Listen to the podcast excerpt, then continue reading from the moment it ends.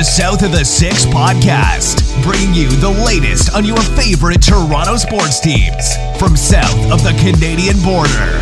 Here's your host, Adam Corsair. All right, choppy videos, choppy audio, coronavirus, we're still here. Welcome to a special collaborative episode of the South of the Six podcast, live, sort of, on Twitch for a special game stream. We are part of the stadium scene dot t v network and part of the Overtime Media crew.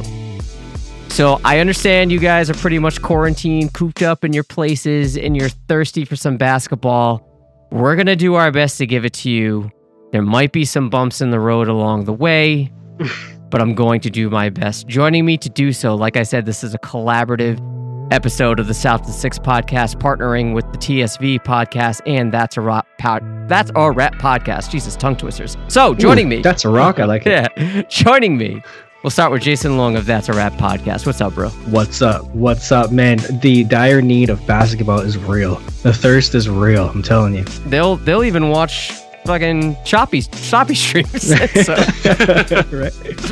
The other voice you hear is Connor Chambers, of course, of Toronto Sports Views, the T S V podcast. What's up, man? Oh, we're back in this bitch. You already know. It's been too long. Uh, I'm in dire need of basketball, and the chat is having a great time. They're they're out there talking to each other. There's some there's someone named Lowry's Booty in the chat, and. And, he, and, he, and they, they keep going, who's trying to eat me, who wants me, and I'm crying. I think it's what? so funny. I love it's it. It's my burner account, so, Connor. Yo, sh- is my shout wife out to Lowry's Booty. Is my wife I in love there? It. Your wife is in there. She's uh, she hasn't she hasn't confirmed or denied that she wants Lowry's booty yet. So well, she she loves Lowry. That's Connor. Why. Yeah, you better you better have a chat with her after this. Uh, no, I I already know. I mean, she tells me. She gives me the look. She gives me the look. Yeah, that's a that's a that's a thick booty. That's some like that's like the uh, M L B equivalent of Vladimir's booty. That's a thick. That's a thick caboose. It's it's true. It, it's true. It's true. When Lowry tries to show off his ring, he's really showing off his booty. Oh, big facts. Yeah. So, um, we're doing our best. Uh, to bring the sports world back into your collective lives during this pandemic.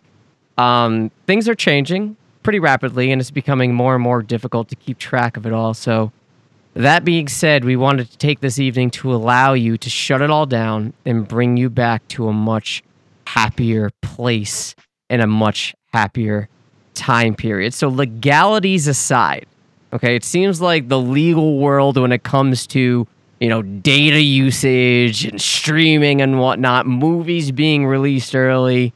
Um, we were able to find this game. Well, sorry, Jay was able to find this game via Reddit. So, um, again, legalities aside, uh, where we downloaded the game and we're going to stream it for you as best as possible.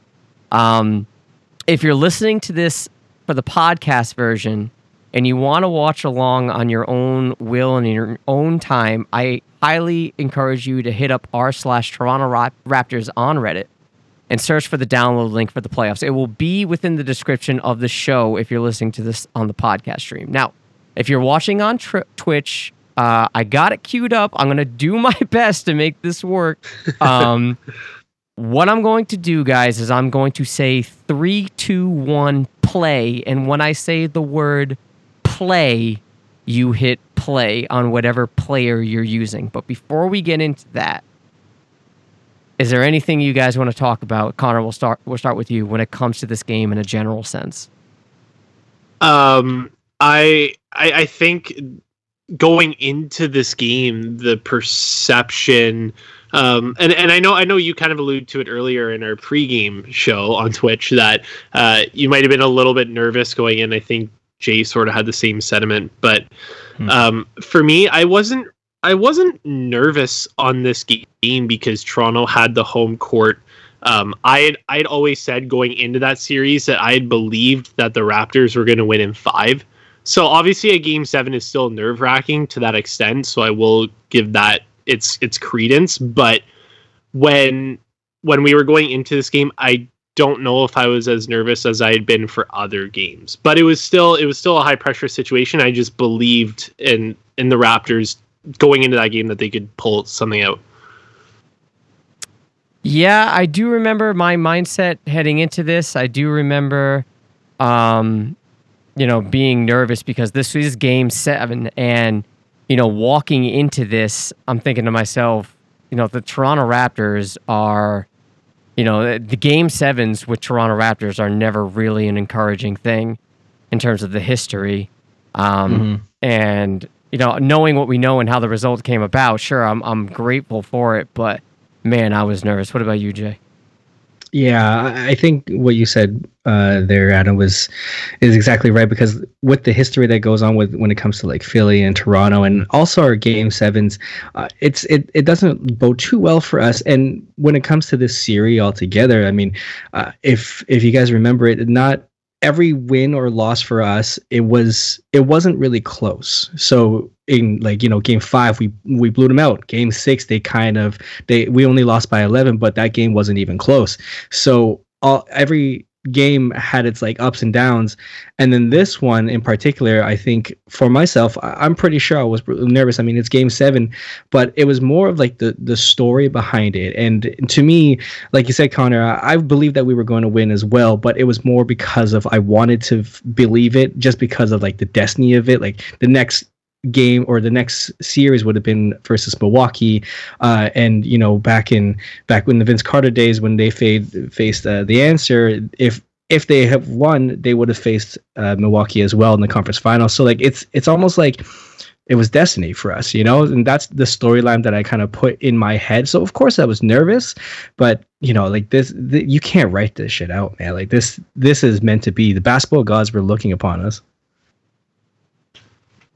It's um, it's one of those moments in Toronto Raptors history that I think is the most important game in franchise history. I think I, you know, you can talk about the championship, you could talk about how much that meant to everybody, but for me, this is the game that defined the franchise. So let's, why don't we just get into it? Why don't Why don't we just start? Sure.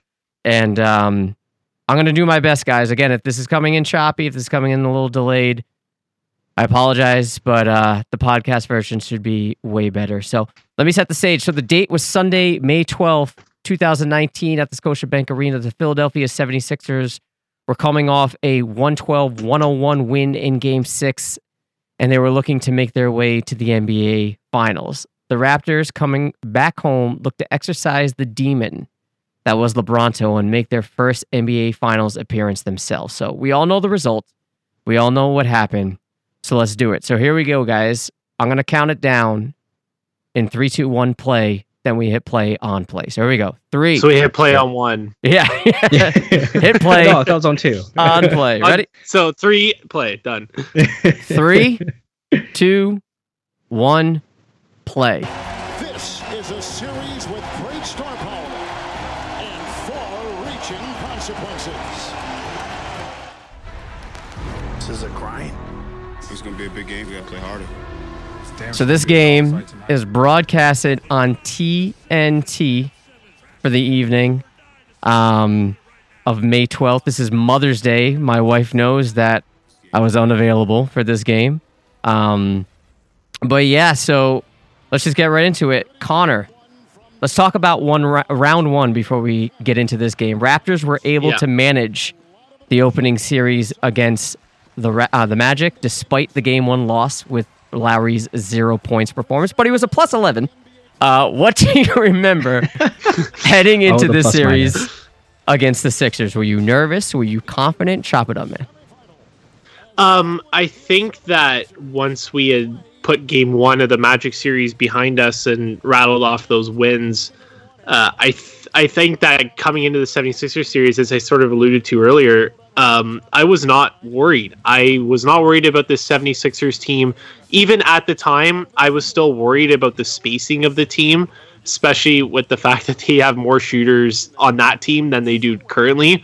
Uh, I still had this feeling that the spacing on the team was not there. It wasn't there enough to to over to overtake the Raptors in the series. So um, I was still quite confident. And going into the series, I thought that the Raptors were going to win in five. Obviously, the game, the series had gone to seven, as we're about to see the start of the tip-off here, which I'm perfectly synced, by the way. I just want to say that. All right, good. Perfectly good, synced. Good. Um, but, uh, yeah, the um, the the game, the, the, the series itself, I actually thought was going to be a lot easier than it was. Um, and seeing the struggles of them, well, struggles meaning that they went to a game seven. That was a longer series than they thought. Um, I was still pretty confident going into Game seven, but I had all the confidence in the world in this series. What about you, Jay? For the seventy-sixer series? Yeah. It was, yeah. I mean, I, going into it, I think after that Orlando series, like I, I feel like we should have won that in four, but I mean, after that Game one loss, we kind of pounded them the entire way through. So, like... like in five it's okay, but when it came to the seventy-sixer series, I feel like we had the better player, but they had a better starting lineup. So, you know, it, it there it came it was there were so many variables. Was Joel Embiid going to be, you know, the M V P, defensive player of the year? Was um Kawhi going to be stopped by Ben Simmons? Will Siakam, you know, actually live up to the uh, most improved player? Like there was it, it, these two teams were such perfectly matched, um and they they kind of represented each other very, very well. So, like, it was going to be a grind, and I didn't think it was going to go any less than seven. I think this is really? also destined to go to seven for sure, because like these these these two teams, they hustle, uh, they're they're long, uh, they're like. And they have such like histories with each other too. Like this had to go seven. This had to go the distance to, for me. Um, but yeah, like if I think it was very entertaining. I mean, thank thankfully the the ball went in. I mean, you know, we don't really know because we're watching it live right now. Uh, I don't know what, what you mean. I the don't ball. know what you're talking about. Yeah, yeah I've never well, heard of this you, before. It's it's weird. I'm having this flashback about the shot. It's strange. I don't know. Um, but, but yeah, that, like that what now? Yeah. I, I just think that however uh, the the you know however we were going to play, it wasn't going to be easy when it came to the Sixers. I think I was more afraid about the Sixers than more than Milwaukee during that time. See, that's what I Fuck, wanted. I to miss Kawhi up. Leonard. Yeah, man. I see this and I miss Kawhi, man. so, I mean, I miss Danny Green too. You know, like he he had some sort of calmness to him. Uh, when he, even though he didn't shoot very well throughout the entire playoffs, you just knew he, he like obviously Matt Thomas isn't as good or has the record that you know uh, Danny Green has. But you know that feeling when someone shoots it and you just feel like it's going to go in. That's what Danny Danny Green has. Except still, for the still playoffs. Has, except for except for the playoffs. But we were like we were still not mad at him. He he still played like he was still so essential to our to our team and to our starting lineup. So it's interesting it's okay. that you, you guys... know what I think. I think I think Danny Green's going to show up if the, the Raptors team makes it to the N B A Finals. We'll to be see. honest, we'll see. We'll see. It's interesting stop, that stop away from Mark. It's interesting that you guys talk about uh, you know comparing this team, the seventy-sixers, this series with Milwaukee and being a little bit more confident against Milwaukee because, like, I felt the same way even despite you know Giannis. And that giant that we had to sort of utilize the box and one against, um, you know, sort of pull that out of nowhere. But for me, like, I think this defined a rivalry, right? I think this is now a new rivalry yeah. that is sort of ever present. And dare I say something that sort of eclipses the Celtics rivalry that never really materialized, but it's more of like a fan created rivalry. You know what I mean? Right. Mm-hmm. Yeah, yeah, no, I, I agree with you. Um, I feel like also without Boston, we I don't think we've ever played Boston in the playoffs, have we? No, no. So, yeah, so I mean, with the Philly series, I mean, you have obviously the shot that was missed and possibly the shot that was going that's going to be made. And th- th- that automatically, the story and the, the, the heartbreak that both teams and fan bases have had to go through, there's definitely going to be a rivalry. With Boston, I feel like there's a, there's still that respect when it comes when it comes to two teams. Like I, I I I like Boston. I like the players that are on Boston. Obviously, I like the Raptors more, but it's not right. like we there's no rivalry there. I don't think. I feel like there should be. There should have been. I hopefully for this year still. Um, but yeah, I, I feel like the the rivalry between Philly and Toronto is is quite. quite alive. Right, right. And, you know, the, the the Boston, especially where I am and how, you know, this this pertains to me, given the area and whatnot, um, I hope that they meet in the playoffs soon. Like, uh, you know, knock on desk right. here. I hope, you know, the season continues. That's going to be a topic later on. But, you know, even if it doesn't, and next season there's a chance that they face each other in the playoffs, I think that both franchises are sort of primed for that. And both fan bases, even though it might not be a legitimate rivalry, like we're saying, I do think that fans are thirsty for it. Would you agree, Connor? Yeah, uh, I, I would I would one hundred percent agree. I mean, we've been thinking about a potential Celtics-Raptors matchup for years, right? Um, if if they if they can meet up at some point, like it's the just even and I know we're talking about the 76ers and then the Celtics and all this yada yada yada, but the fact is they've they've been almost, and like you alluded to already, like destined to meet meet up with each other, right? Right? Like it's. Uh, I, do, I just I don't know how that series would, would play out. I think if they met in today's um in, in today's season, I think that the Raptors would beat them. But um, I don't know what how each team is going to be in a year from now, right? And that would be a really interesting series. But um. you know, another thing about this Philly and, and Toronto series is the um, uncertainty when it came to the teams after the season. After the twenty nineteen, right. right? Because we don't know what was happening with Jimmy and uh, and Tobias. We didn't, and for us, we didn't know what was happening with Kawhi and Danny. And so this game in particular, it was almost like win or not even go home, win or blow up your team. You know, that was the storyline uh, at during the entire series. So that's something that I thought was interesting because I listened to Free Association today, uh, leading up to this game. And they were talking about, you know, even if the Raptors were to win this game, and even if they were to win the championship and Kawhi was not to stay at that point, they were saying blow it up. They were saying blow it up and build around Freddie and and Siakam. Um, obviously, that didn't happen. You know, they won the championship. Obviously, we don't know that at this point watching the game, but they won the championship. And Kawhi left, and they still didn't blow it up. And, yes, you know, it speaks to the resiliency of this team. So, I guess, Jay, are you surprised that, you know, knowing what we know, that the Raptors, I guess Masai was sort of stubborn about it and said, no, we're going to keep this yeah. shit going? Listen, I, I'm not going to be that, that guy who says, no, man, I, I thought that we were going to win sixty games regardless. Of course, if you ask me if you wanted Kawhi Leonard to stay, hell yeah, I would have wanted him to stay. If I thought that we were going to be second place in the, in, uh, the Eastern Conference, honestly, I wouldn't have. But that doesn't mean that I thought that we were going to be one out of the playoffs, Dennis Scott, or, you know, seventh. You know, like, it, it, all of that co- comes down to if you've been watching this team. Like, all in all, if we didn't have Kawhi Leonard and Danny Green last year, then we would have still had the exact same team minus like Marc Gasol.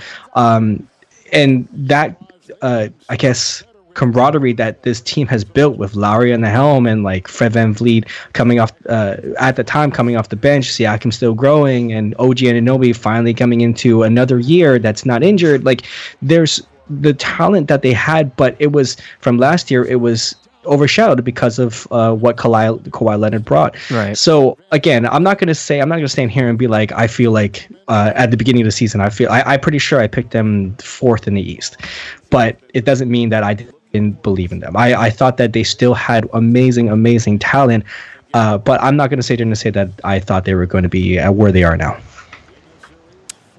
It's crazy because, you know, when it comes to the resiliency of this team and how well they were performing uh, this year, it's kind of like, I don't know, like, it, do you think that this is a defining moment for the team in terms of the expectations that were laid out for them by the American media? Because, you know, we see the the predictions for the playoffs. You know, you guys mentioned Dennis Scott. We, we see we see the the talking points of the American media that Kawhi is gone, this team's going to choke.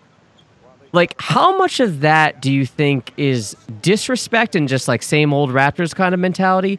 Or how much of that, like, like you said, Jay, we thought, you rather, you thought that this team was going to finish in fourth. Like, do you think there was a legitimate uh, point to be made that this team wasn't nearly going to be as well as it was or even in the playoff discussion? Yeah. Or do you think um, like, no, there's no way they were missing the playoffs? There, there's a little, there's a little bit of both, and, and what I mean by that is, um, the the real story behind, you know, Kawhi Leonard is is you are honestly losing an M V P caliber player. So I understand when people are saying, you know, you guys don't don't don't have it, and if, but that's only if you haven't watched this uh, team in its entirety, right? Um, I I also think that. For American media, I've I've said this before in a, in a pod. It, I think that for, and I'm not I'm not going to obviously I'm not speaking for all of Americans, right, uh, or yourself, Adam. But I just feel like basketball isn't top priority sport. I, I feel like, what is it? Probably college football or college basketball, or even obviously the N F L. It's the N F L, yeah, and. It's the N F L. I, I think that you, the American media has so much friggin' sports to, to worry about and to watch, and, and all those storylines that no, I, I don't take um, I, I don't take them not knowing uh, Toronto uh, very well to heart. I, I don't, because you guys have so many sports to watch. Yeah, that's you true. know, like I I don't I, yeah, like I get it, I get it. You're not going to watch us, and that's fine. Um, so I've. Uh, yeah, like I, I think that's that's where I'm at. I just I, I didn't really care because I there's so many more sports that you guys watch. What do you think, Connor? Um, I I agree and I disagree, because um I agree in the sense of when it's someone on a, like a sports talk show that has to watch a bunch of sports. Like I get that, but we're talking about N B A analysts that are saying that we're going to be out in the first round against the Magic, or we're talking about dudes who are paid to watch N B A games and focus in on teams in the playoffs that didn't even give the Raptors a chance and basically said that they're toast because Kawhi's leaving. Like that's that that's more of a casual mentality. Like I, I honestly I fucking hated it. Right. Like it pissed mm-hmm. it pissed me off so much, because I'm like, it doesn't matter where this team is located geographically. Like, if you're it, like, we're sitting here saying that we understand that Milwaukee is going to be a good team, and we say that because we watch the N B A and stuff like that, blah, blah, blah. But we understood, even by watching this Raptors team going into the twenty twenty season, that they would still be a good team. They wouldn't miss the playoffs. And you still have these guys coming in saying that they're going to miss the playoffs, or Sam Mitchell saying that they're going to be an eighth seed or whatever. Like, yeah. that that that like bro, like you were you were, you were in Toronto, man. Yeah, you were, you coached this team. Oh, you know exactly God. What they're doing. That yeah, was are that you was kidding crazy. Me? Like, there's no way. So that that in itself, that's when I started getting angry. Is when I started seeing this, and I'm like, you guys are paid to watch yeah. these teams and analyze them, and I, especially for a guy who works for T S N and does like broad, you think that he would watch his team enough to know, okay, well they've lost Kawhi, but they're still going to be a top four team in East.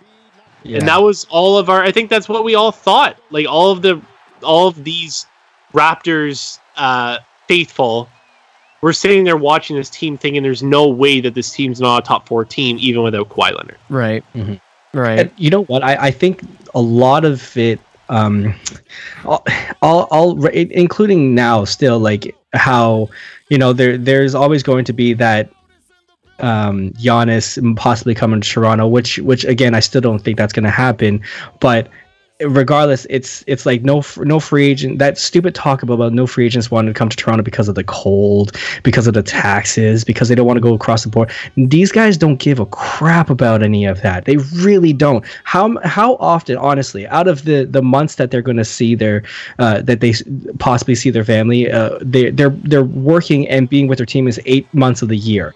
They don't go outside besides practice, and besides like you know they're just practicing their facilities uh, because they take this shit seriously. Seriously, and and the taxes, like let's be real, let's be real. These guys are being paid like ten to twenty million dollars. Like I, I honestly, those things are lazy. Those right. narratives are very, yeah. very lazy. Yeah. Well, you know, it, for me, I think this game did a really good job to vindicate the team, and obviously, you know, Kawhi Leonard was the obvious talking point coming out of this. Kawhi Leonard was going to be the focus of this game for how it ended and the performance he gave. I well, I want to say it was a forty-one point performance. Um, that's something that, you know, you're just not going to forget. And for me, it's even if Kawhi was the main talking point, even if Kawhi got all the credit, it still defined the Toronto Raptors for a moment, and it's one of those moments in N B A history that will always be played over and over and over again. Like, it's not like this right. is going to be swept under the rug and say, same old Raptors. It's going to be mm-hmm. something that's going to be played on highlights reels, perhaps one of, I don't know if it's necessarily the best, but it's one of the best playoff moments in N B A history. Yeah. Oh, oh yeah. There's, there's, there's no question. No questions asked. I mean, uh, like, like w- watching this now, I'm just the anticipation of it too. I'm like, can we? It's, can this stream go top, faster? It's a top three shot in N B A history. Oh, top three. Top three shot in N B A history. Not even just playoffs. Top three shot in N B A history. Okay, let, let's let's break it down though. Let, let, so, what? Which other ones are we thinking? And, uh, and jo- we can we Jordan. can skip out there. Jordan, Jordan over Utah. Over Utah. Over yeah, yeah, yeah. Um, um, like that. That to me is that to me is the greatest shot of all time. Yeah, um, yeah, yeah, for sure. I would say, um, and and I always I, I don't know where I would put the others. Like like to me, I think that there's like three that hover in the same category, and it would be um the uh the the the Kawhi Leonard uh, shot, uh the uh Damian Lillard shot to send O K C home. I think is an unbelievable moment. The close up, uh, the close up shot. Yeah, yeah, yeah. and uh, and there and then there there are two that I think are slightly below that or around the same caliber, and it would be Kyrie against this the, yeah, the Warriors. I was gonna say that I was just say because that. of the importance sure. of it, right. and um, the other one would be Steph against O K C when it was that super deep shot. Um, but those are those are more recent, and you could you could have probably older ones that you might come up with, but I think to me the number one shot is still Jordan. Um, yeah. But I think in terms of like significance and everything like that, like Kawhi's shot has to be a top three shot in N B A history. Yeah, and, and also because there's never have been a shot to win the game that was in regulation to win a series in a game seven. Right. There's Down never been a shot. Yeah, well, yeah, for sure. yeah, for sure. Yeah. But all in all, I feel like the implications of this shot and what it meant to a series, uh, to the playoffs, and, and what it led to, like uh, everything to it, yeah, it one hundred percent has to be up to the top three. one hundred percent. Adam, what do you think? Well, I would definitely put Jordan as number one because yeah. just just because of the the status of him in N B A history, that's something that... Uh, Obviously, will will never die. I think he's the GOAT. I know a lot of people want to say LeBron, and if you want to be in that camp, I'm certainly not going to argue. But um, I only because I watched him growing up when I was a kid. I watched Jordan, so I was able to see the the evolution of Michael Jordan. Um, I was young, but I was able to watch it. Um, so for me, it's a little bit more special that Michael Jordan that that last shot. I was able to watch that live too. Um, right, but. I don't know, that Dame shot, just because of, like, the cultural impact that had for the yes. N B A and how, like, yeah. fun it mm-hmm. was. Um, the meme. It was the meme. It was definitely the, the meme. meme of him. um, I, there's so many good ones, like, when when you when you text your shot, or when you shoot your shot, and then she texts back or something like that. Yes, yes. So, yeah, yes. exactly. So good. But, uh, yeah, yeah I, w- I would put... Kawhi probably at at three. Um, yeah, I think that's fair. Yeah, like, I think I think he's I think he's in that I think he's in that two to four range, and I think that you could make an argument either way, and I would and I wouldn't disagree. But for me, is top three. But I can see someone saying, "Oh no, there's two shots better," and I couldn't say you're, you're wrong. But yeah. There's those small yeah, grouping. It's like there. It's like the Jordan LeBron. Like honestly, I don't think there's a wrong answer. Jordan LeBron Kobe. I don't think there's any wrong answers. Everyone to each their own. You know what I mean? Like I would say I like if if anything I'd say, uh, it, like I think the the importance of Jordan, um, is it, during the time right because if you put Jordan in this era, it's I I feel like he would destroy. He would absolutely destroy, and then at the same time, you put LeBron in Jordan's era, he would also destroy. Like it's, I, I don't know. It's I don't think um, you can you can even compare it. You just got you just have to like uh, love it all, really. Right? No, I agree. I agree. I think I think it honestly depends on what you value more.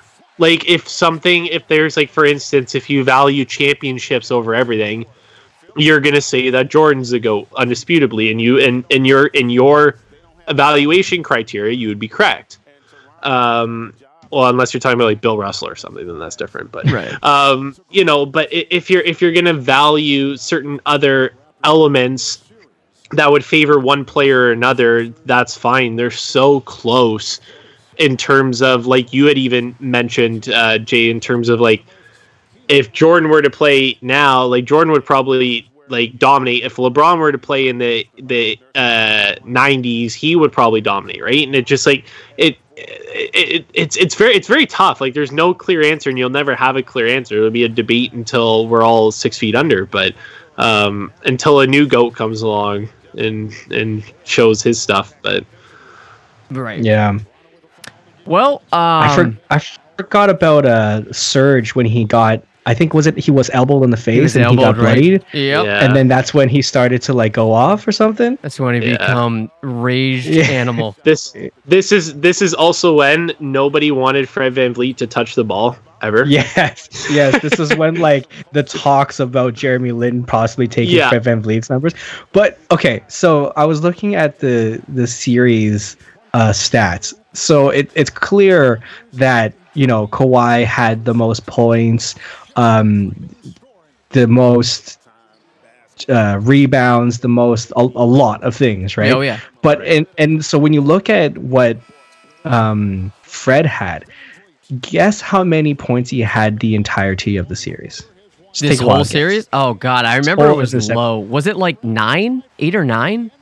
Not that low, but pretty low. What was no, it? No, it was uh, it was like uh, oh geez, it was I think it was like fifteen or something like that. No, I remember it being like mid-teens. You're just off. He had fourteen points. Yeah, I remember that in seven games. Yeah. Like minutes, and and he played a boatload of minutes. He played one hundred eighteen minutes throughout the whole series. So like he did not play well. It was the length. It was the length of that team. But also, yeah. uh, Junior wasn't born yet. It's true. It's true. Junior was, Junior was not born yet. He's on his way like, to save to save the Raptors. He was on his way. That's why Norm only had twenty-one points too. He didn't touch Junior either. That's right. You got all you got to do is just rub like you got to rub him like a little genie in a bottle right on the head, and then you're and then you got your magical powers. Yeah, that's so incredible.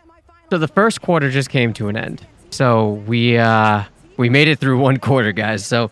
Um, I mean, look, when it comes to side narratives when it came to this game, I do want to bring up the crowd because uh, I don't know if you guys want to go back into your Wayback Machines and how we were feeling about the crowds coming into this game, but there was a talking point, a pretty decent one, on Twitter regarding the demographics of the crowd and the, uh, those being compared from the outside of the arena in Jurassic Park and compared to the suits inside the arena. Now, the overwhelming consensus on Twitter and a little bit on Reddit was that the quote-unquote real fans were outside bringing the energy, whereas the more corporate reserve crowd was inside the arena. So, Jay, we'll start with you. Do you still sense that sort of vibe heading into the season that, you know, not, we'll say it's not over, but this current season? Or is that, like, sort of delegated to only big games? Uh, okay, so... This season, I've wanted, I've for the longest time, I've wanted to be a season ticket holder. Right. And the waiting list is uh, beyond me. Like, I don't even, I, I didn't even check. I, you have to put like a down payment of like a hundred bucks, and you don't get that, you don't get that back, and like all this other stuff.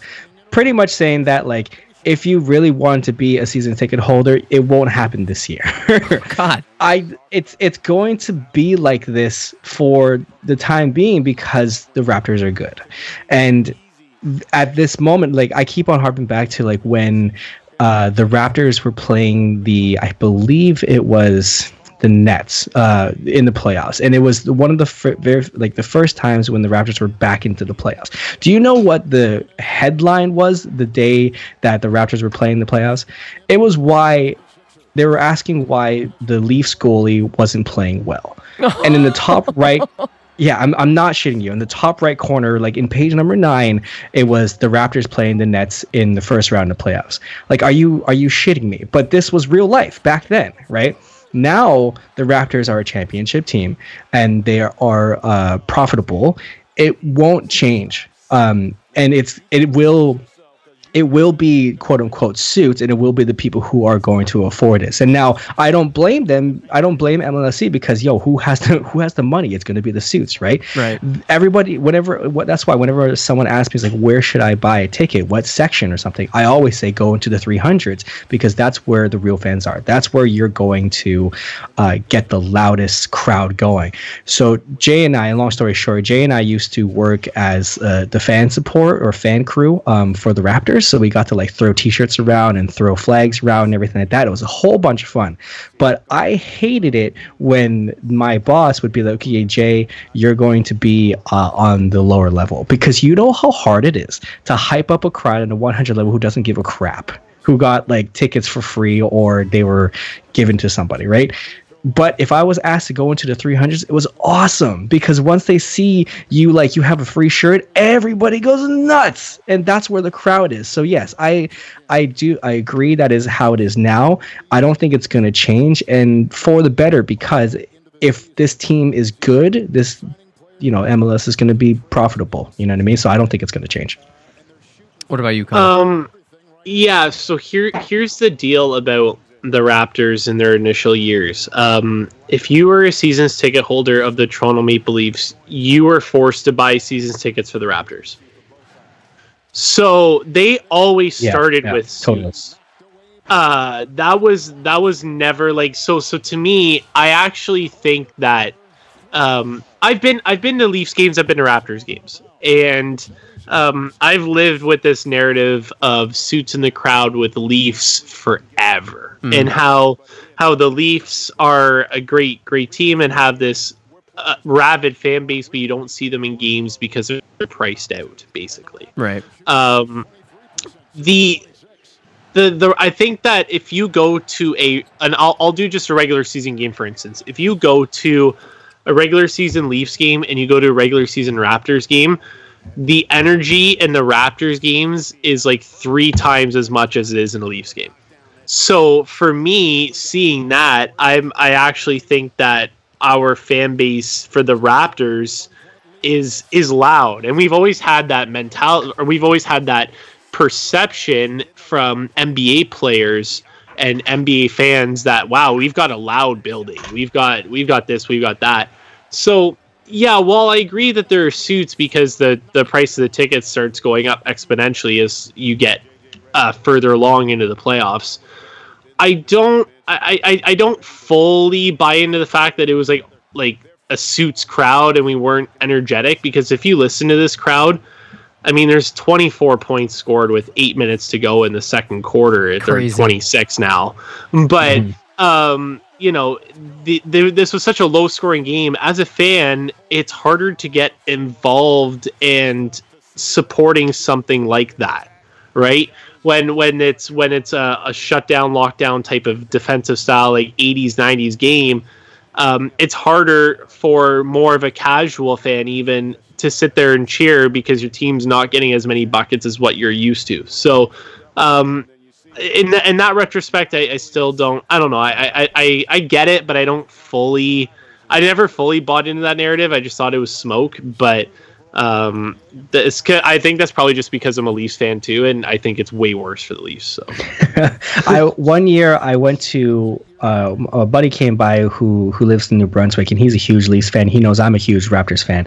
So one night we're like, yo, bro, let's just go to a Leafs game and a Raps game back to back, like like the day after, right, and. Right. Lo and behold, with that we got we got the same tickets. I got the Raptors tickets. He got the Leafs tickets. Tickets. It was messed up because we literally got the same seats. Like um, I shit you know, it was the same section, same seats, and everything. It was crazy. So I did a I did a panorama of both, and just so I could like split it in half and see what it looks like. That's cool. um, for pictures. It was really really cool, really dope. But I have to agree with you, and I'm not saying like I, I'm not the biggest hockey fan, but I always will support my hometown. Sure. And I'm I'm just saying that like the the the Raptors crowd, uh, I feel like the demographic is different because with the Raptors you have a lot of kids now that are playing you know, organized basketball uh, because it's affordable, right? And and you have kids of all uh, different backgrounds, different uh, religions, and, and everything.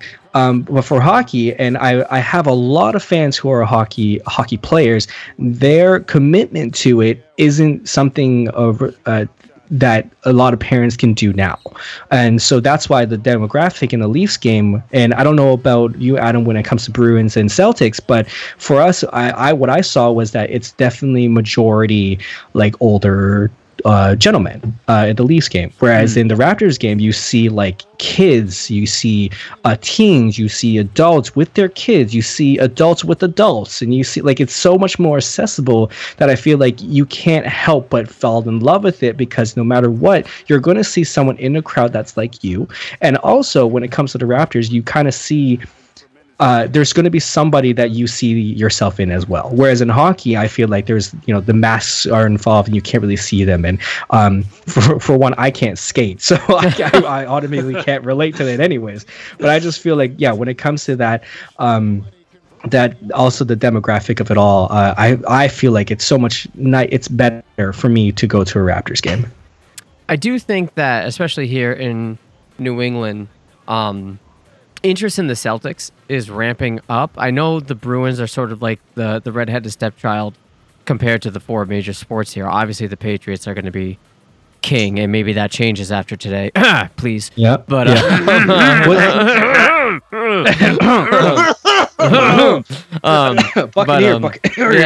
T B to T B. But um, I, I do think that when it comes to um. the interest of basketball, I do think that it's sort of ramping up a little bit, and that I think that's ubiquitous everywhere, right? I think, and not to be redundant about it, but I, I do think that is ever present everywhere, like, because I do think the affordability has something to do with it.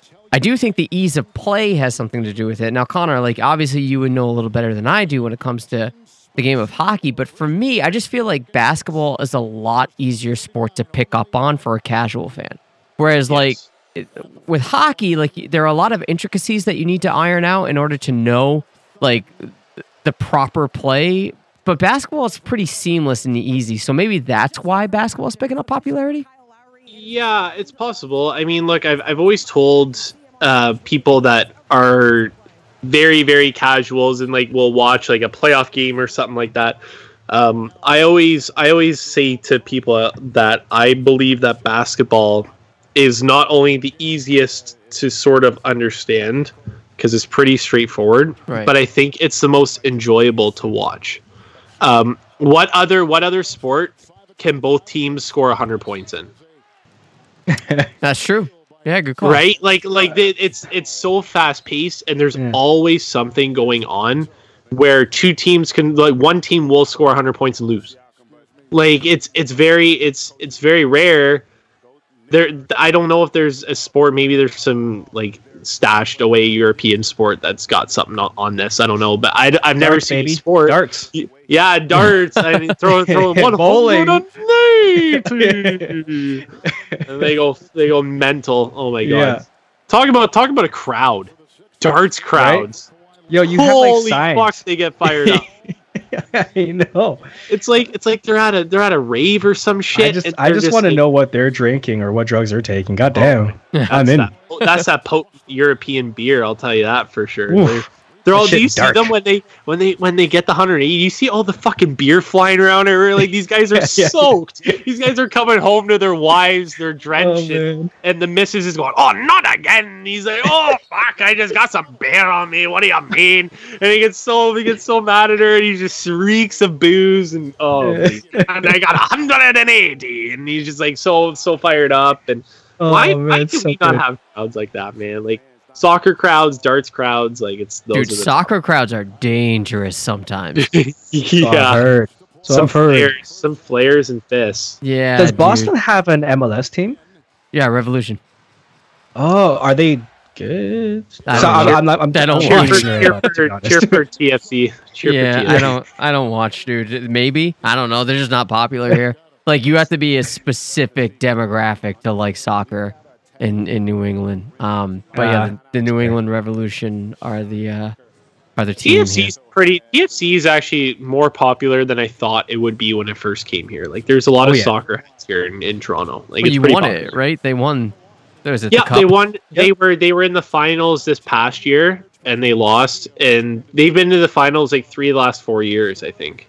And they won. They won one of them, and they lost two. Um. So hey, let's let's let's bring it back to this game because there's something uh something else. Oh, I we're not talking about darts. um, That's why I know you're on here. Wait, Adam, what are you watching, man? I, I oh, I, Adam, I, I, sorry. I, got, I got the channel on darts. I don't know. um, let's bring it back to this game because another talking point heading into this, and I think this speaks to the lack of maturity that he had, was Joel Embiid. Now.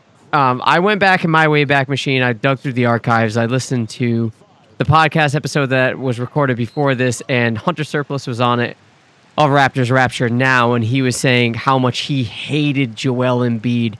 I want to know. Like, we talk about LeBronto, and I don't think that LeBronto was ever, like, sorry, LeBron, was ever the villain in Toronto because, like, I think there was a, a basic understanding that he was just the best in the game, and like, if, if we lost to LeBron, it's because it was LeBron, not because we got cheated out of anything. It was just, like, superior talent rules here. Cream rises to the top.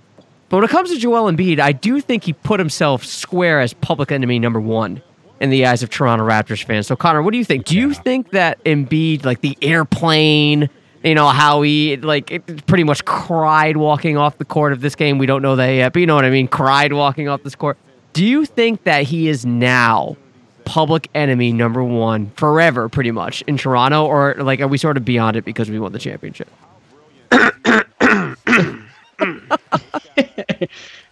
You fucking clown, Joel.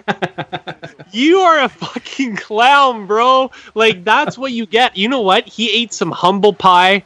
That dude, I don't see him doing that shit anymore, to be fair. Like, I don't see the fucking airplanes and the theatrics and this bullshit because he knew the moment that he did that, he fucked up. He lost. As soon as he did that, I'm like, this is over. I'm like, it's over. It's done. I don't even care what happens for the rest of the series because I know that the Raptors are going to win. Right. Joel Embiid, you clowned yourself, bro. You clowned your team. And I know that there would have been people in the locker room, and I know... think knowing what we've heard from, from players like Jimmy Butler, I know that wouldn't have went over well.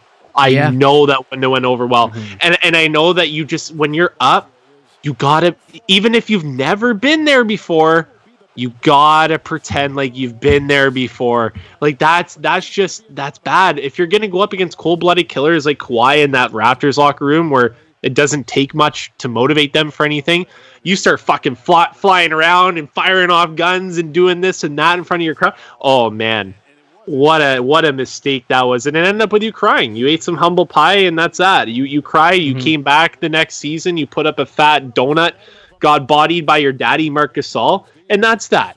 All right. So learn from that. I hope you do, because to be honest, it was just a bad look for you and your franchise, and that's that. He's still he's still a public enemy. He always will be public enemy number one. I don't know, but he still would be public enemy. That's my little yeah. rant on Embiid. But what do you think, Jason?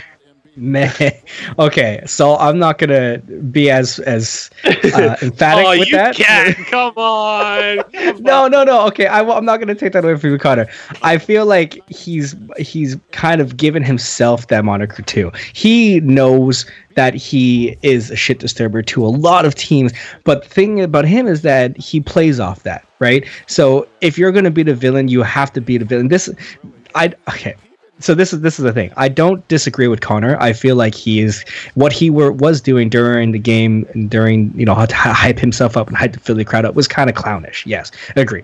But at the same time, what what bothers me the most about his antics outside of the court, because, you know, we can't uh, miss the fact that he is enormous and he is really skilled and he's, you know, one of uh, great talent in the N B A. But it's off the court that kills me too. It's because if you're going to play the villain, play the villain always. Right. Don't go on, on public and be like, nah, I'm not, I don't, I'm not going to do that anymore, or I'm not going to talk crap anymore on the fl- uh, on the court. And then like a month later, and be like, I like being a villain. I like having fun now. And like, you know, like pick a lane, bro. Pick a lane. Like, right. are you? Do you yeah. do you want to be the shit disturber? Do you want to be a, be the good player? Like, it just means that you're kind of uh, you don't really know, right? And and that's like the uh, the off course stuff that kills me. What Joel Embiid to me is is what I th- for Raptors fans is what I think a lot of other fan bases that isn't um, Toronto Raptors fan bases is is what Kyle Lowry is, right? If you don't love Kyle Lowry like we do, then you're going to hate him because of his antics on the floor. But outside of that, he's such Lowry is such a great locker room guy. He's uh, like I guess he has his own ways to talk to the public, but he is his own person, and right. he's always been like that for his entire career, right? Uh, but for Joel Embiid, it's just like yeah, I don't, I don't know. One day he could be eating burgers, the other day he's going to be do a one eighty Embiid. You know what I mean? Like I don't know what you want to be, and. And that's why it's confusing to me. I yeah, like on the cloud, all the airplane crap. If that hypes you up, fine, buddy. But don't start crying and and be, uh, you know, in the background crying and then like uh, uh, say that you this means so much to you and and it's so emotional. Like it's you know you gotta pick a lane, bro. Yeah, yeah, and you know maybe it does speak to the maturity or lack thereof that he had at the time. Um, I mean we've talked about this. We talked about how. Um, after this, as a result, you know, what happened, the seventy-sixers locker room wasn't really the same. And you saw like Butler depart, you saw Reddick depart. Um, I'm sure this game left a really bad taste in their mouth. In fact, Reddick was the one game one of this season that was like, it's a lot of bad memories here. We're still not really over it because, you know, our joy of everything aside, it is kind of a, a devastating way to lose a basketball game. Um, no kidding. But For like, sure. which which adds to the flair here. So I can sort of understand why Embiid was, you know, emotional. I can understand why he was, you know, super confident in his home crowd. But there is a notion of being humble that you sort of learn as you go on and mature in the N B A. And maybe he's just not there, but I'm certainly... Uh, sure that he learned from that experience, and I hope that you know he carries himself with a little bit more grace and dignity moving forward. But yeah, you know, I don't think I he mean, might like, be no, a public enemy, but he's definitely on the radar of being like yeah. that's always going to be a meme. Oh, like he's he's twenty-six now. Yeah. So last year, twenty like what were you doing at twenty-five, right? If you're in these in this in this day and age, like if you're if you're twenty-five, you're probably tweeting and and, and that's it, right? But this guy is like he's a yeah, this guy's a multi-million dollar. He's gonna act. He's a he's a kid, so he's gonna act like a kid. You know what I mean? Like we sometimes we forget that these these men, yes, they are men, but they're in a completely different atmosphere than we are. Uh, and he's also twenty-six. So if he's going to be a little shit when he's yeah. twenty-six. Yeah. Yo, Serge was stroking at this game. I just want to say that. He's for, got the Band-Aid. Like yeah, man. Like his shot form like reminds me of what we've seen this year from him. Like I yeah. think I think this was almost mm-hmm. like this series sort of ignited something or he found something. I don't know. But that was the first time I'd seen Serge start to hit that consistent shot with that form. And it's the form that I've been seeing from him this year. Yeah. Um, I'm just, I'm noticing that as I'm watching this back, I'm like, that's the Serge that we've seen. And at the time I didn't really think anything of it because I'm like, oh, he's just hitting shots. And, but now that I'm seeing what he was like before and seeing what he is now, that that's, this is Serge now what we're seeing. It's I really feel like Nurse, Nurse puts Serge in such a fantastic position yes. because like he, he in, in every way, like he knows that he on, on defense, you see Serge and when he's playing this year, he knows that he's going to guard the lane. And, and albeit that there are a lot of injuries and Marc Gasol isn't playing, but Serge knows how to protect the lane. And on offense, like how many coaches, even now today, if you're uh, in that size, I guess, and in that position, how many of them are going to allow you to shoot five threes a game? Not many. So allowing Serge to be who he is on defense and who he is on offense, uh, allowing him to play off uh, Lowry, all the times the he, they do a pick and roll like uh, two two out of the three times in every play just to get Serge rolling, because once Serge gets rolling, it's over. Right. It's completely over for the other team. It's great. Well, why, if you stayed, we would have repeated. Definitely. Even if this season didn't happen, whatever. We're still, we're still repeating anyways. I don't care. You you blew it. Well, yeah, we're still repeating. Um, I do want to touch on that. Like, I know we're trying to, to distract people from, you know, the, the virus and the, the quarantining, but it's sort of hard to avoid. So I do want to kind of touch on it. Um, we could put a positive spin on it, but I do want to set the landscape as to what's going on. So um, we're approaching halftime, we should say, of this game. I think we have about, what is it, three minutes? Two minutes. Two minutes and thirteen seconds I have. So um, of the second quarter. Um, so today, and we're recording this Tuesday, today four Brooklyn Nets players tested positive for COVID nineteen. Ew, what a move. Sorry, that was, that was I beautiful. Completely interrupted, but there's a nasty move from Kawhi. So continue, nice sorry. Little left. Um, four Brooklyn Nets players got tested for COVID nineteen. They got tested positive, rather. Uh, K D was one of the ones that were tested positive. Three players, I don't know which three, but three players were asymptomatic completely. Um, and they weren't quarantined as far as I know of the situation. So they, the N B A is notifying everyone that they've interacted with, but it just goes to show the, the rapid pace that this is spreading.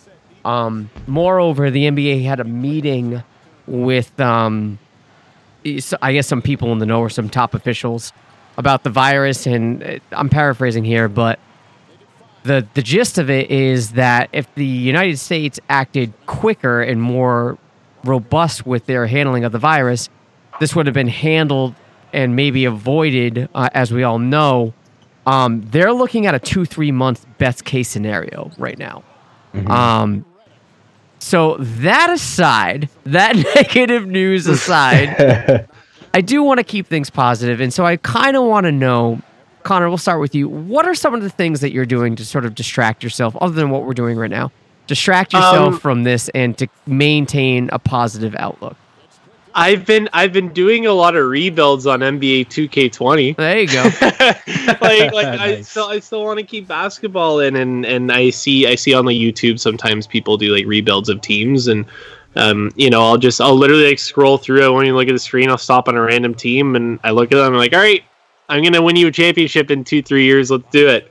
And I pull up the team and I try to make it as realistic as possible. And I do that. But, um, honestly, like it's, it's been a lot of, um, it's, it's, it's been a lot of like rewatching of stuff, like kind of what we're doing. Like I've been rewatching some certain games. I've been, uh, I've been looking back on uh, like stats of, of historical teams and players, but I've also been pondering about this season a little bit too, and just what has been lost or what, what has been positive for some teams and what has been negative. Like for instance, um, I think this is very positive for the Brooklyn Nets because they don't have Kyrie or K D. Um, it was kind of a, a lost season. This was this was a season that was just meant to be a throwaway for them. Right. And next year they're going to get Kyrie and K D back. So, uh, in that retrospect, like to them, it's really no love. It's really no loss to have this season be either delayed or canceled. Um, if you look at a team like the Los Angeles Clippers, who may only have Paul George and Kawhi Leonard for one more year after this year, and they traded away five first-round picks, Shai Gilgeous-Alexander, Danilo Gallinari, for potentially, on record, one year of Paul George. Right. That's really tough pill to swallow. Um, so there, there's a lot of things for teams I kind of look and I'm like, okay, well, who... No one benefits from this, but like, who comes out on more of the, okay, it's it's fine for us spectrum, and who comes out on the... oh, this isn't good for us spectrum. Like the Bucks are on that end of the spectrum. Like this, that's not good for Milwaukee if they're wanting to keep Giannis around and they don't have this year to prove to him that they can do it. It's more negative than yeah. positive, right? Mm. Um, still, I, I still believe the best, the, the most likely scenario is that he resigns, but this doesn't, if, if you have to say, will this help them or not, definitively one way or the other, this doesn't help this team. There's no so, emotional impact. Yeah, you're right. That's that's correct. Mm. Um, there's one less chance for Giannis on his current contract to get to the N B A Finals, to get to the Eastern Conference Finals, to to show that this team can put it together in the playoffs. So when you put all that together, um, there's a lot more loss than just games and revenue and money. There's a lot of implications for the players that um, we'll come to realize as the months, as the weeks, months, and years go by of like, wow, if this season played out and this happened, the N B A might have been, the landscape of the N B A might have changed drastically. Right. If certain players stayed or, mm-hmm. or went, but their decisions were altered or affected because of the outcomes or the effects of the coronavirus. What do you think, Jay? I never thought about that. I never thought about the implications of what it would do to to the teams, um, especially with the Bucks and, and what you know what it do. I just all in all, I, I've taken it to a point where this is not good in any scenario, because I feel like we we were losing basketball, but obviously for the better of, you know, the, the lives and the, the sa- safety and health. So all in all, we're we're not going to, it's not going to benefit anybody. Um, with that being said, I, I, I, what I've been trying to do, honestly, is just trying to get as much information as possible, because I've been, I've been going back to this a lot, and I'm saying that, you know, you should get the right information and not all of the information, because at now in, during these times, you're going to get flooded and bombarded with all these re- information that you don't know if you want to say it's true or not.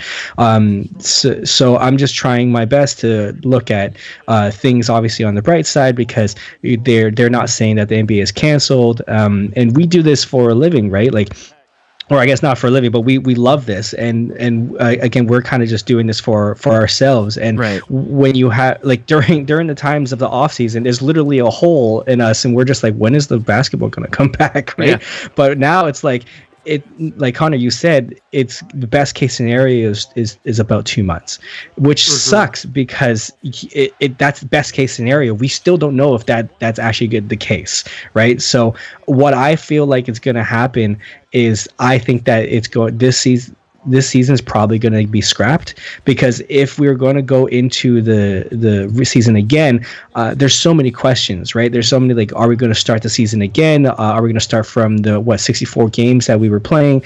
Uh, or, or are we just going to go into right into the playoffs? But regardless, now you got to think about the future implications, right? Is this going to affect next year?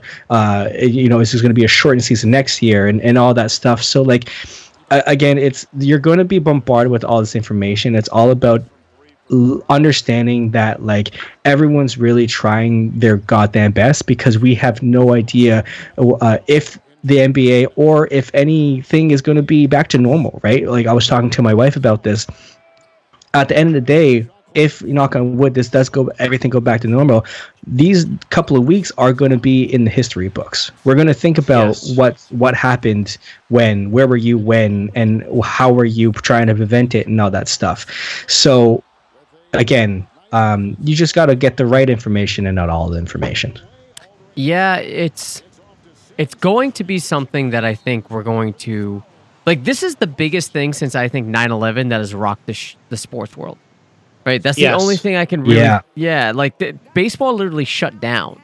And uh, I think the N F L season started, but I don't know that they shut down. They might have, I'm not sure. But, you know, when it comes to what's happening right now, there's so much uncertainty, there's so much misinformation, there's so much exaggerated information, and there's so much reliable information out there that it's really hard to filter through, um, depending on the news source that you go to. And... Um, Look, I'm not one to incite panic, but I am one to incite preparation and, you know, being prudent about things. I think it's very important.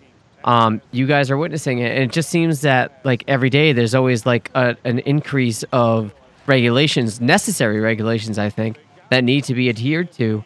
Um, but for me, what I'm doing to maintain a positive outlook is, like, right now we don't have a lot of sports. We don't have any sports, actually. And, you know, we're resorting to watching an old game, albeit a great one. Um, for me, it's it's sort of keep the mentality that, like, there are a lot of good people out there. There are a lot doing a lot of great things. And that's what mm-hmm. I like to see. Like, yes, you're going to see some bad videos of people doing some fucked up shit. But most of the time, you see a lot of people coming together. Like, you see... The the videos from Italy of the D J on his on his uh, his porch or whatever, his his you know whatever, doing the rave and everybody's dancing. I love that. You see the the guy on the roof in Madrid doing the workout for all the residents in their apartment. Yeah. Yes. I love that. Like, that, to me, that's legendary. And you see, like, people helping out the elderly. I don't know about you guys, but for where I live, uh, grocery stores have a designated hour for the elderly and the people that are most at risk to shop in the morning just for them. Like, you see these random acts of humanity mm-hmm. that I'm just like, I'm very proud of that. And I, I do think, and I hope that a lot of good is going to come out of this when it comes to humanity than, than not. Because when's the last time the entire world was facing the same threat? Yes, you're right. Yeah, like one hundred years ago. Yeah. yeah. Like, legit. Yeah. Yeah, it's, it's I don't uh, think we... we, uh, we well, lifetime. Yeah, exactly. We weren't alive when that happens, right? And you, you see it a lot, too, like, on, on social media, like, our... Our, uh, you know, our grandparents in that age, they were drafted into war. What we're asking to do is be stay inside, stuck inside. You know what I mean? Like, do, do what you got to do, man. Like, you, you, it's not that hard. But because the, and I'm not trying to take away from what you're saying, Adam. There have been so many beautiful stories out there that are trying to help each other, uh, and help people that who are in quarantine, or, or help people that are elderly and, and just can't do the normal. Normal normalty, but there are there are also a lot of people who are are stuck at that, um, you know, lookout for one, and and that's me and and myself and I and that's it, you know, yeah. um, and and I hate that, you know. Is is it? But but is it something that, like, we're accustomed to now because of uh, how we are living, like, because of how personable everything is? We have our own phones now, and and like, you know, b- back in the day when war was happening, you had you needed a telegram. You know what I mean? Like, right. it's it's not the same time, and but but now it's like, I wish I didn't hear so many stories about, like. Um, Uh, I get the hoarding situation, right? right like right. Buying toilet paper and sanitizer and then reselling them online. Like, how low can you go? That's so uh, bad. You know, like, I really, like, I, honestly, like the the one story that goes with ab- about hoarding and reselling kind of overshadows the three or five stories about beautiful people helping each other out. You know, right. I, I wish there was just more, uh, or I sorry, I wish there were less of those stories uh, that I can take away from from this. I feel you, you know, and I remember when this started before, like, the panic, I was like, I should probably buy hand sanitizer, and I go to the gas station, and there was quite a few, and I was just like, I just need two. I need one for my wife and for, for me, and they're little small bottles, maybe two ounce bottles. And we still have them. Like, right now, we're still using those bottles. And this is like three, four right. weeks later. So everybody that's hoarding it up, like, you're not using it for you. You're using it to sell. And and, and I'm with you there. And even, like, with toilet paper, I know this is such, like, a, a trivial thing to be talking about. But, you know, we always just buy in bulk anyway. So we bought, like, a twelve-pack just like we normally do. And I'm hearing from my friends, like, bro, I don't have toilet paper. I'm like, dude, just tell me what you need. Like, I, yeah. just tell me what you need, and I'll give it to you. I'm not looking for money. I'm not looking for profit. I even said the same thing to Peter Kay. Like, I, I messaged him on, on Twitter, and I was like, do you have everything you need? Do you have hand sanitizer? Do you need me to send you hand sanitizer? I will. Like, you know, like, yeah. it's just these little things. Same with you guys. Like, if you need hand sanitizer, I'll send it to you. Like, I don't I don't have an issue with that. Like, I just texted you my address. Okay. Like, if you really do, I, I sincerely will send you if you need it. And, like, it's not a problem, and... You know, I, that is a way to keep positive, is to just do things for other people. Like, d- right. make sure, like, now more than ever, like, we're all in this together, literally. And I don't mean that as a cliche. Like, the world is in this together. Like, no one's threatening war. No one's threatening any sort of nukes now. No one's threatening to bomb another country. We're all dealing with this. The world is on pause. And so if that's the case, like, yes, we're, our our sports are gone. Like, sure, like, I'm I'm upset about it too, but at the end of the day, we got to handle this. We got to do our part. Mm-hmm. And, like, I'm not trying to get preachy Absolutely. Here, but, you know, like, a way to stay positive, just do things for other people. You'll feel better as a result, I promise. Yeah. Yeah, and if and if anyone's listening, like, same same to you guys. Well, like, uh, I, I'm sure, you know, everyone has been telling you to stay calm, stay, you know, be there for one another. But honestly, like, it's it's not it's not a hard thing to do. And it shouldn't take something like this for us to understand that, you know what, we do just have to be there for one another? Why does it have to come to a certain point where we run out of toilet paper for us to realize, oh, we probably shouldn't hoard this? You know, like how many how many people are going to go back to Costco and return it at the yeah. end of the day? Yeah. Like there's there's just going to be a huge lineup of rent again for you to return to four boxes of sanitizer that you bought. Like let's be let's be real. Let's just be humans. We don't need a pandemic to be human. You know what I mean? Like where where does the line draw really? Right. And if you're staying inside, whether it be like of your own volition or like a government, you know, mandatory thing, then you don't need that hand sanitizer. Because you're inside. No. Right. Like, you're not right, touching anything right. outside. You're inside. You're in your own element. So any germs you pick up inside, they're yours. Right? And so, be, you're not going to finish three hand sanitizers by yourself no in, way. like, the next fourteen years. Right. Okay, maybe right. fourteen, but four. Okay, yeah. You know what I mean? I got you. Like, it's, it's, it's just ridiculous. Uh, the best advice I can give you guys is to keep your heads up, uh, exercise, because that helps with your immunity. Not getting preachy about that. But uh, occupy your time. Do some positive things. Do some projects. It will help you out. But um, let's get back to this game. Um, yeah, I, I'm. We're, we can stop talking about the virus. Uh, I saw. I, I saw. I saw this video before we before we get off that. I saw this video. It was funny where um, some guy was like filling in. He's pretending to be a doctor, and he's like, "I'm sorry, sir, but you've been uh, diagnosed with coronavirus." And the guy's like, "That's not possible. I have so much toilet paper." I mean, that oh, God. So I thought that was the antidote. So yeah, he's like, "What do you mean? I got all this toilet paper. What are you talking about?" Um, all right, so I thought that was funny. Bringing the bring a little humor to that, but yeah. Oh yeah, yeah. Um, let's bring it back to the game. So Connor, knowing what we know about how this game ended, you know, like we we know, but we don't. We talked yeah. about this being a defining moment for the entire, entire franchise.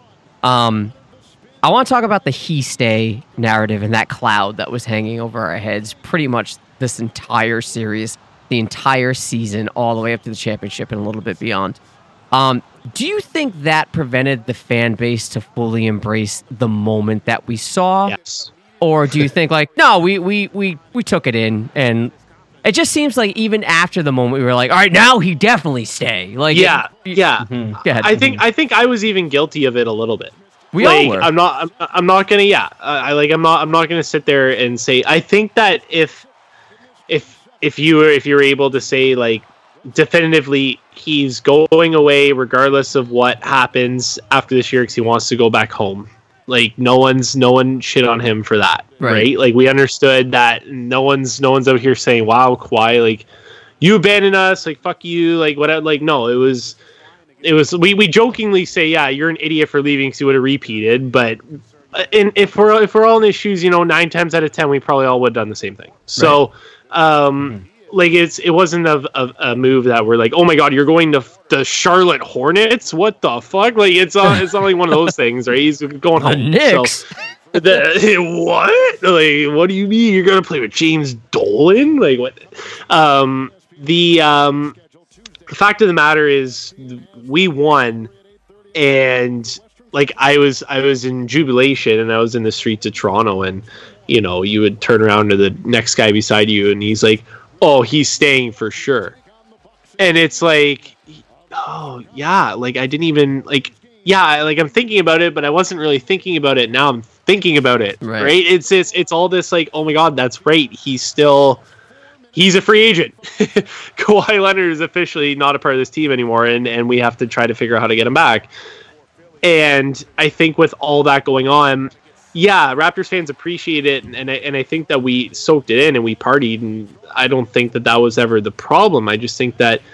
We probably could have embraced it a little bit more had we known one way or another what was going to yeah. happen.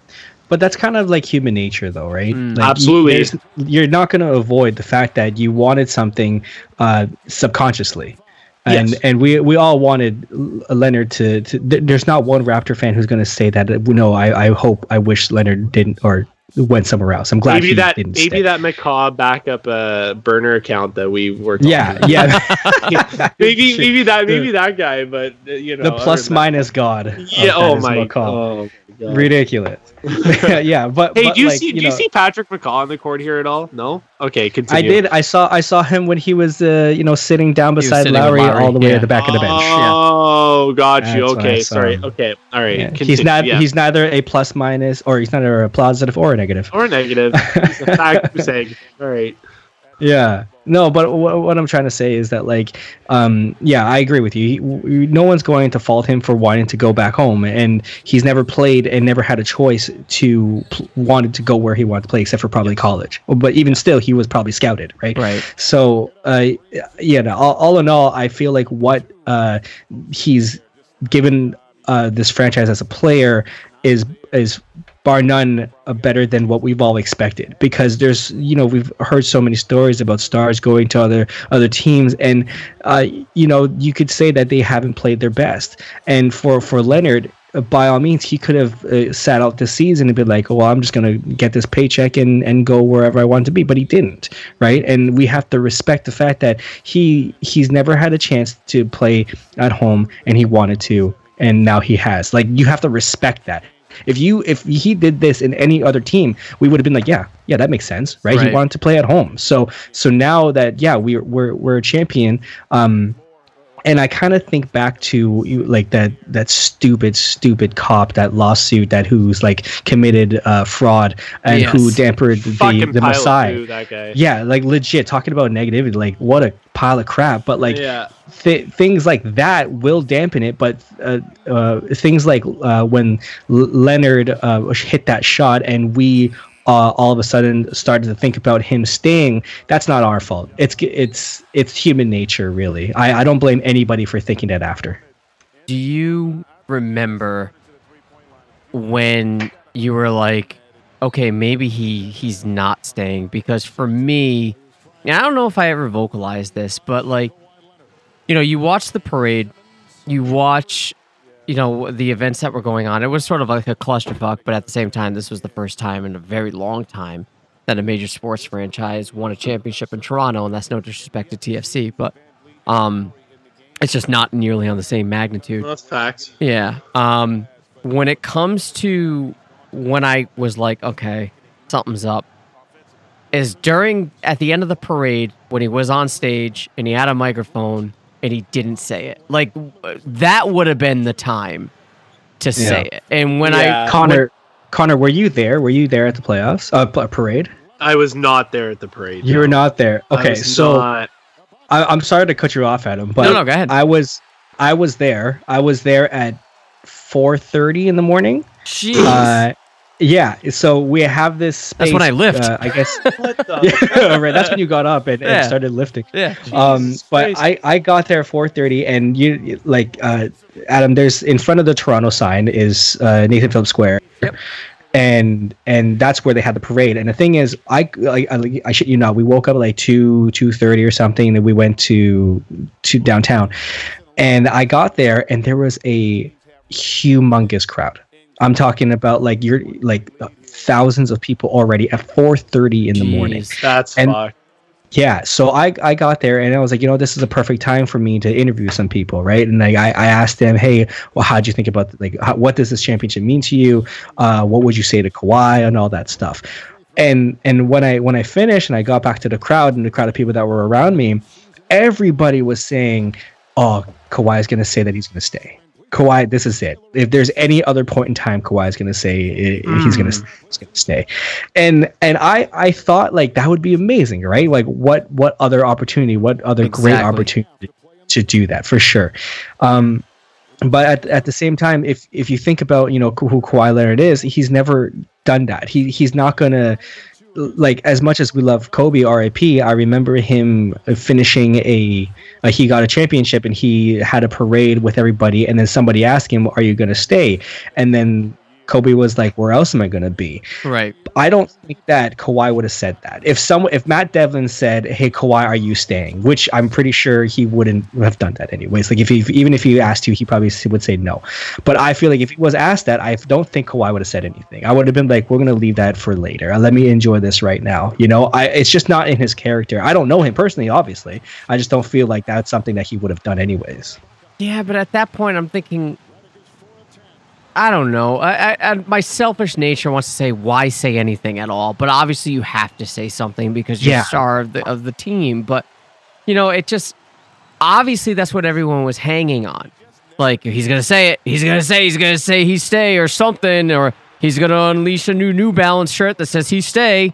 Um, something. And it, it just never came into fruition. So for me, like, I'm not saying I didn't enjoy the championship. I obviously hey. did. Like, I, I have audio of me right after, like, pretty much in tears about it. But it's just more of a, there was, for me, there was this underlining stress of, okay, now what? Like, it, there wasn't a, a sense of, let's keep it going, man. We got next year. Like, how I'm sure Warriors fans felt.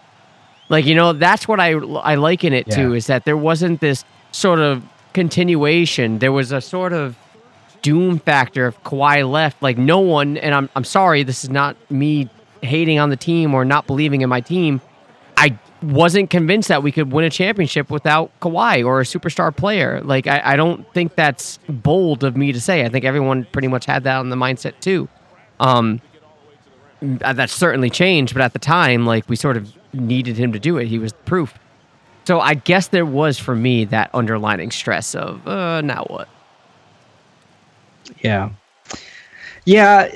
Again, I mean, like, look, while while we're watching this back, um, you, you forget, and you, you're starting to watch and you forget how many possessions, I guess, Kawhi Leonard took over. And oh, yeah. albeit he, he didn't really, like, a lot of the times he shot bricks, but I mean, the amount of attention that he takes um, from the opponent. And, and that's something that, you know, at this moment, I don't think we have, and nor do I think that we've ever had as a franchise.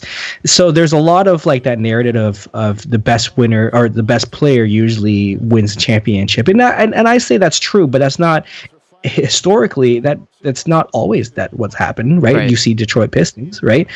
And I, I feel like if there was ever a time to change that narrative of, like, you don't necessarily need two, one, two, or three superstars. You need a team, mm. and and and I feel like if any, if there was ever any team, and I'm and obviously um uh, there's going to be biases bias to this, right? Because I love this team, but I, I'm going to arguably say that we don't have a superstar, but we're still one of the best teams in the N B A, and we've been a best team or been a great team in the N B A for a while before Leonard. So I feel like it's just time the time is going to pass, and it, where there's going to be a team that doesn't have a superstar that's going to win. Is it going to be us? I don't know, but I just feel like that narrative is kind of overblown.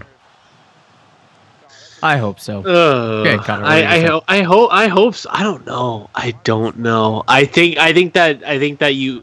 And, and and I know Adam's touched on this a lot. It's like, if you have the best player on the court, you're usually the team to win. Um. In in every single series that Toronto Raptors played, they had the best player on the court.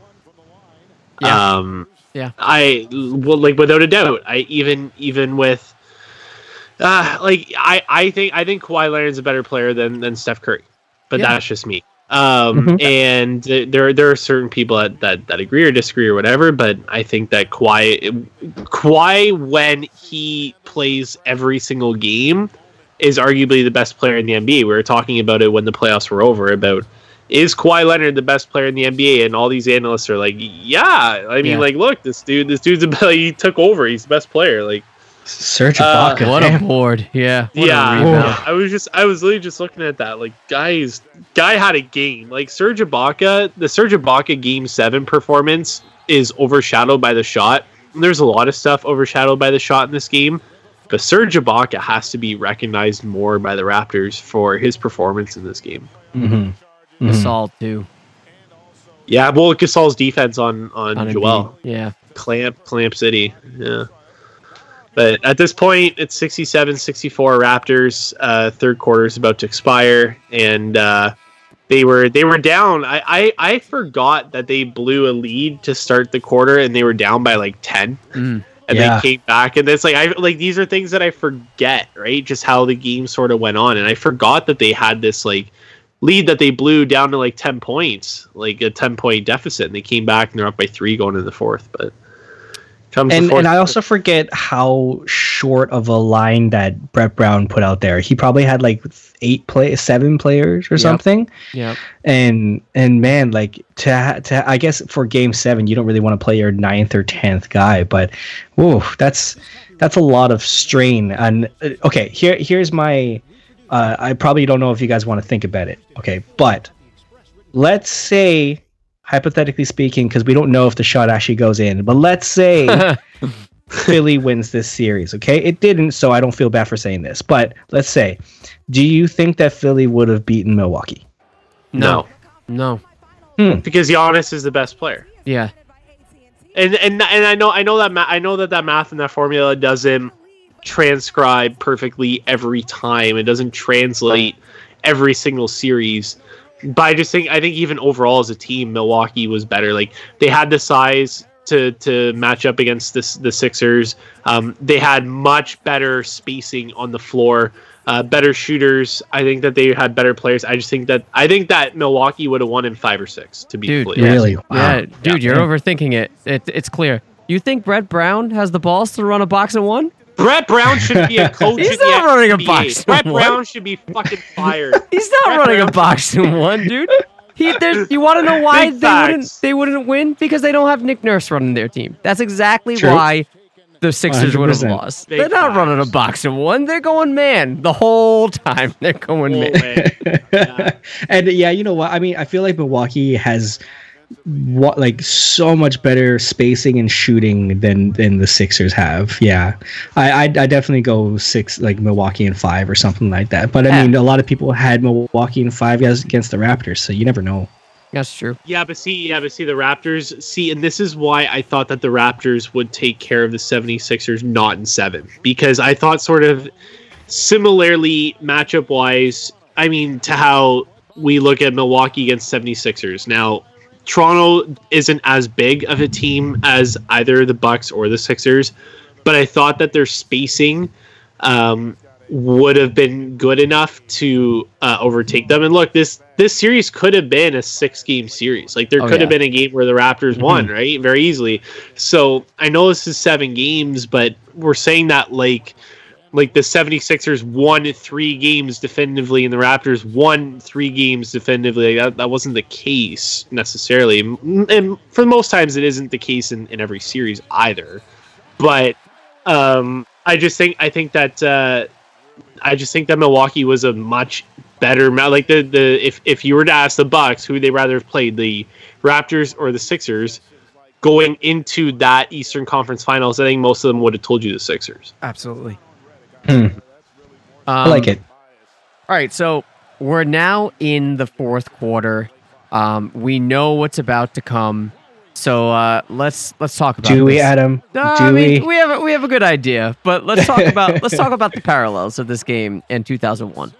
Um, the two thousand one Eastern Conference Finals was held in Philly, and the Raptors were there. Uh, obviously, the end results were strikingly different in nature. But sort of the same, not in terms of the result.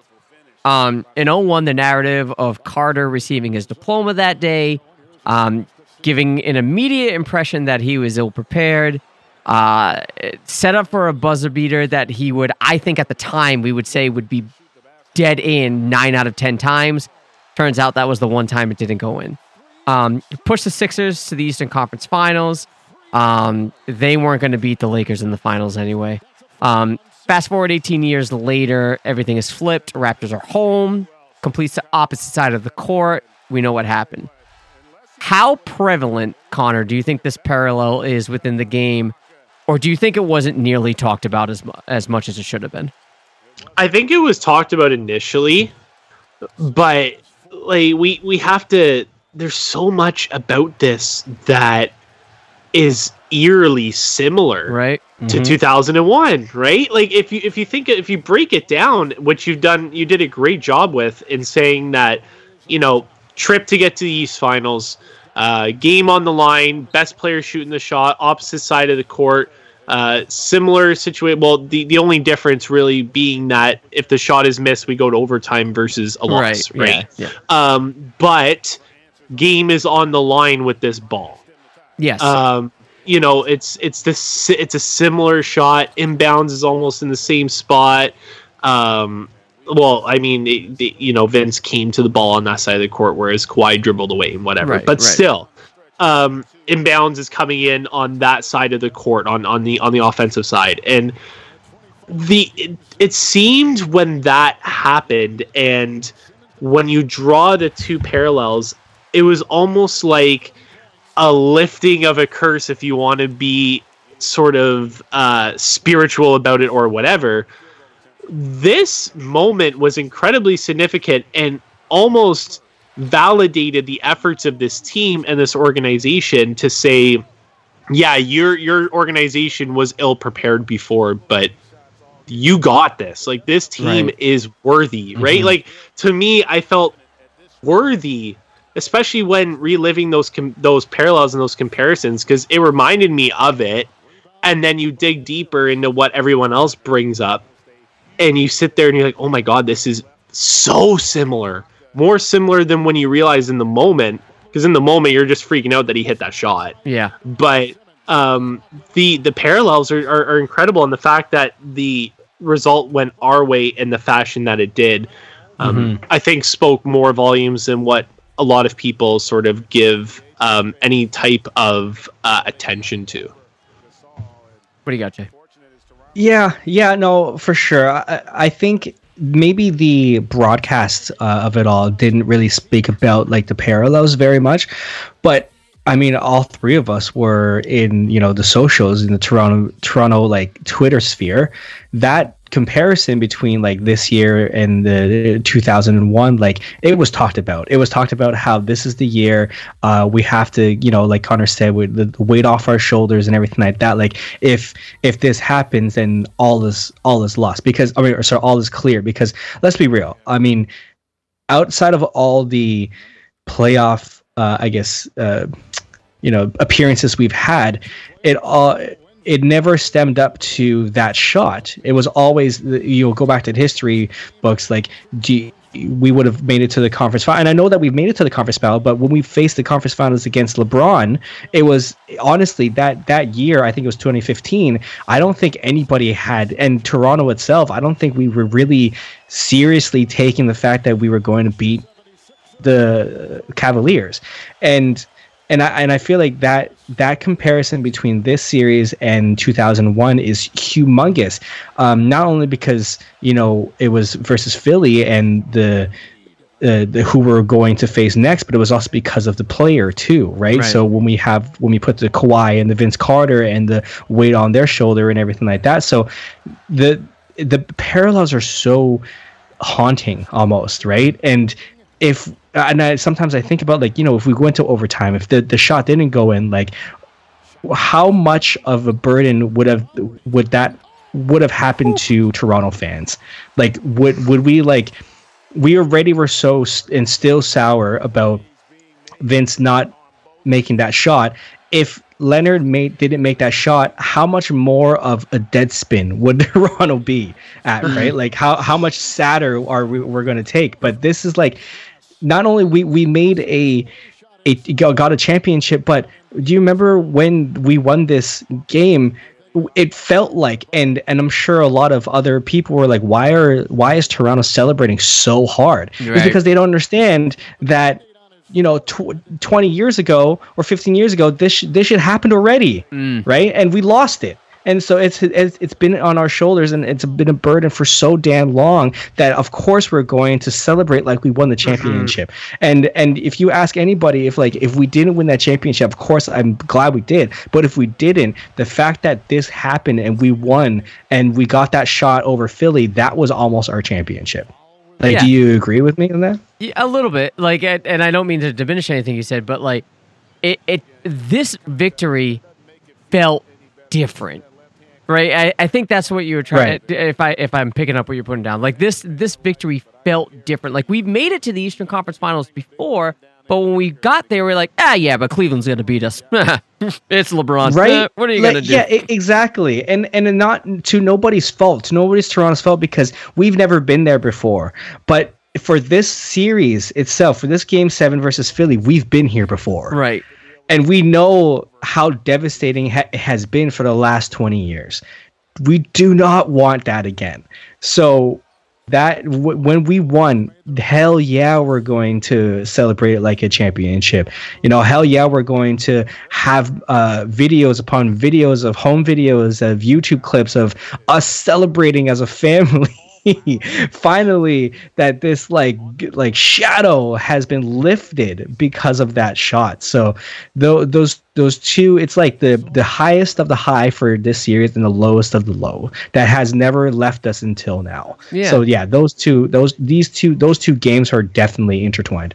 I love it, and you know it it's it's the way it ended, and we're gonna get to it soon in about six and a almost six and a half minutes. We'll get to it. But, um, well, six and a half minutes of play.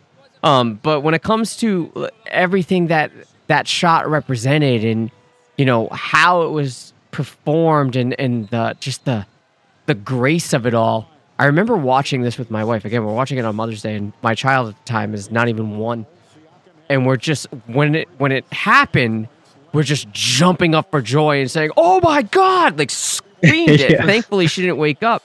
But, like, I remember sitting in the couch and just, like, shaking my head. And she's like, what's wrong? They just won. I'm like, you don't understand. Like, you don't. Like, I love yeah. you, but you don't understand the parallels between this and two thousand one. And I showed her the video. I remember showing her the Carter shot. I'm like, it's the same teams. It's almost the exact same spot in the exact same manner. Connor, you nailed it. Like, they're not losing the game. They're going to overtime, so anything could have happened.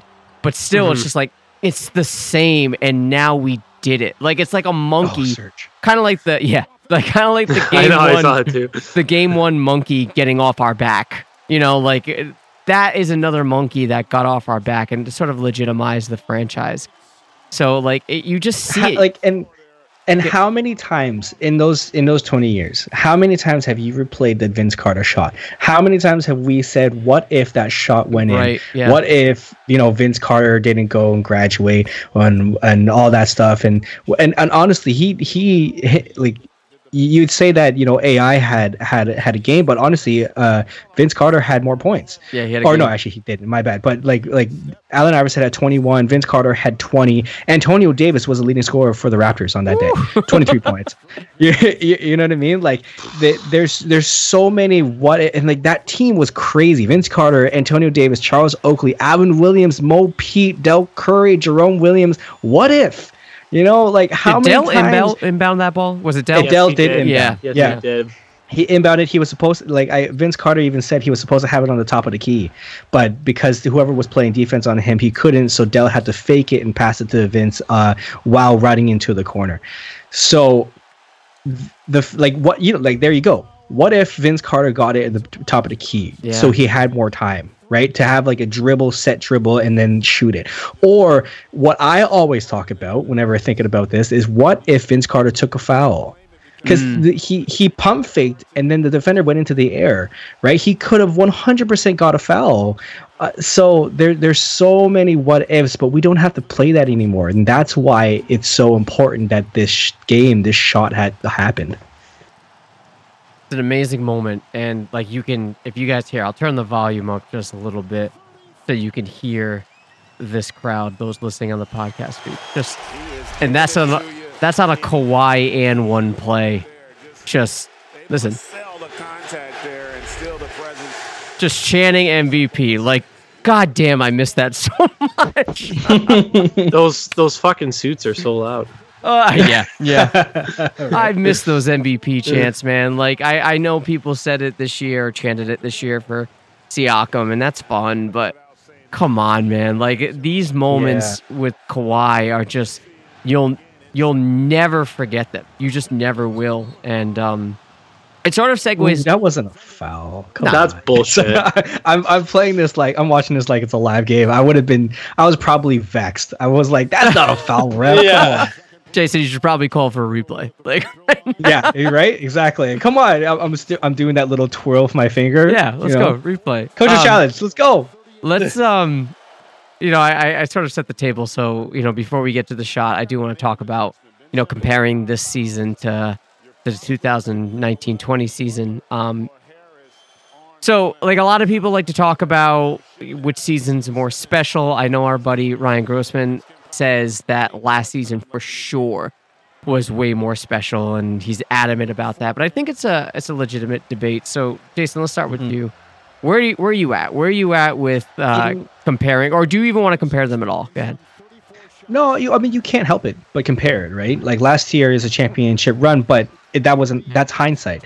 If if you asked me to go through the stress that was these playoffs, hell no. I would not want to go through this again. It was so heart-palping. I was so stressful. But, you know, in hindsight, we're watching this, and we know what's going to happen. We know the championship is in our hands.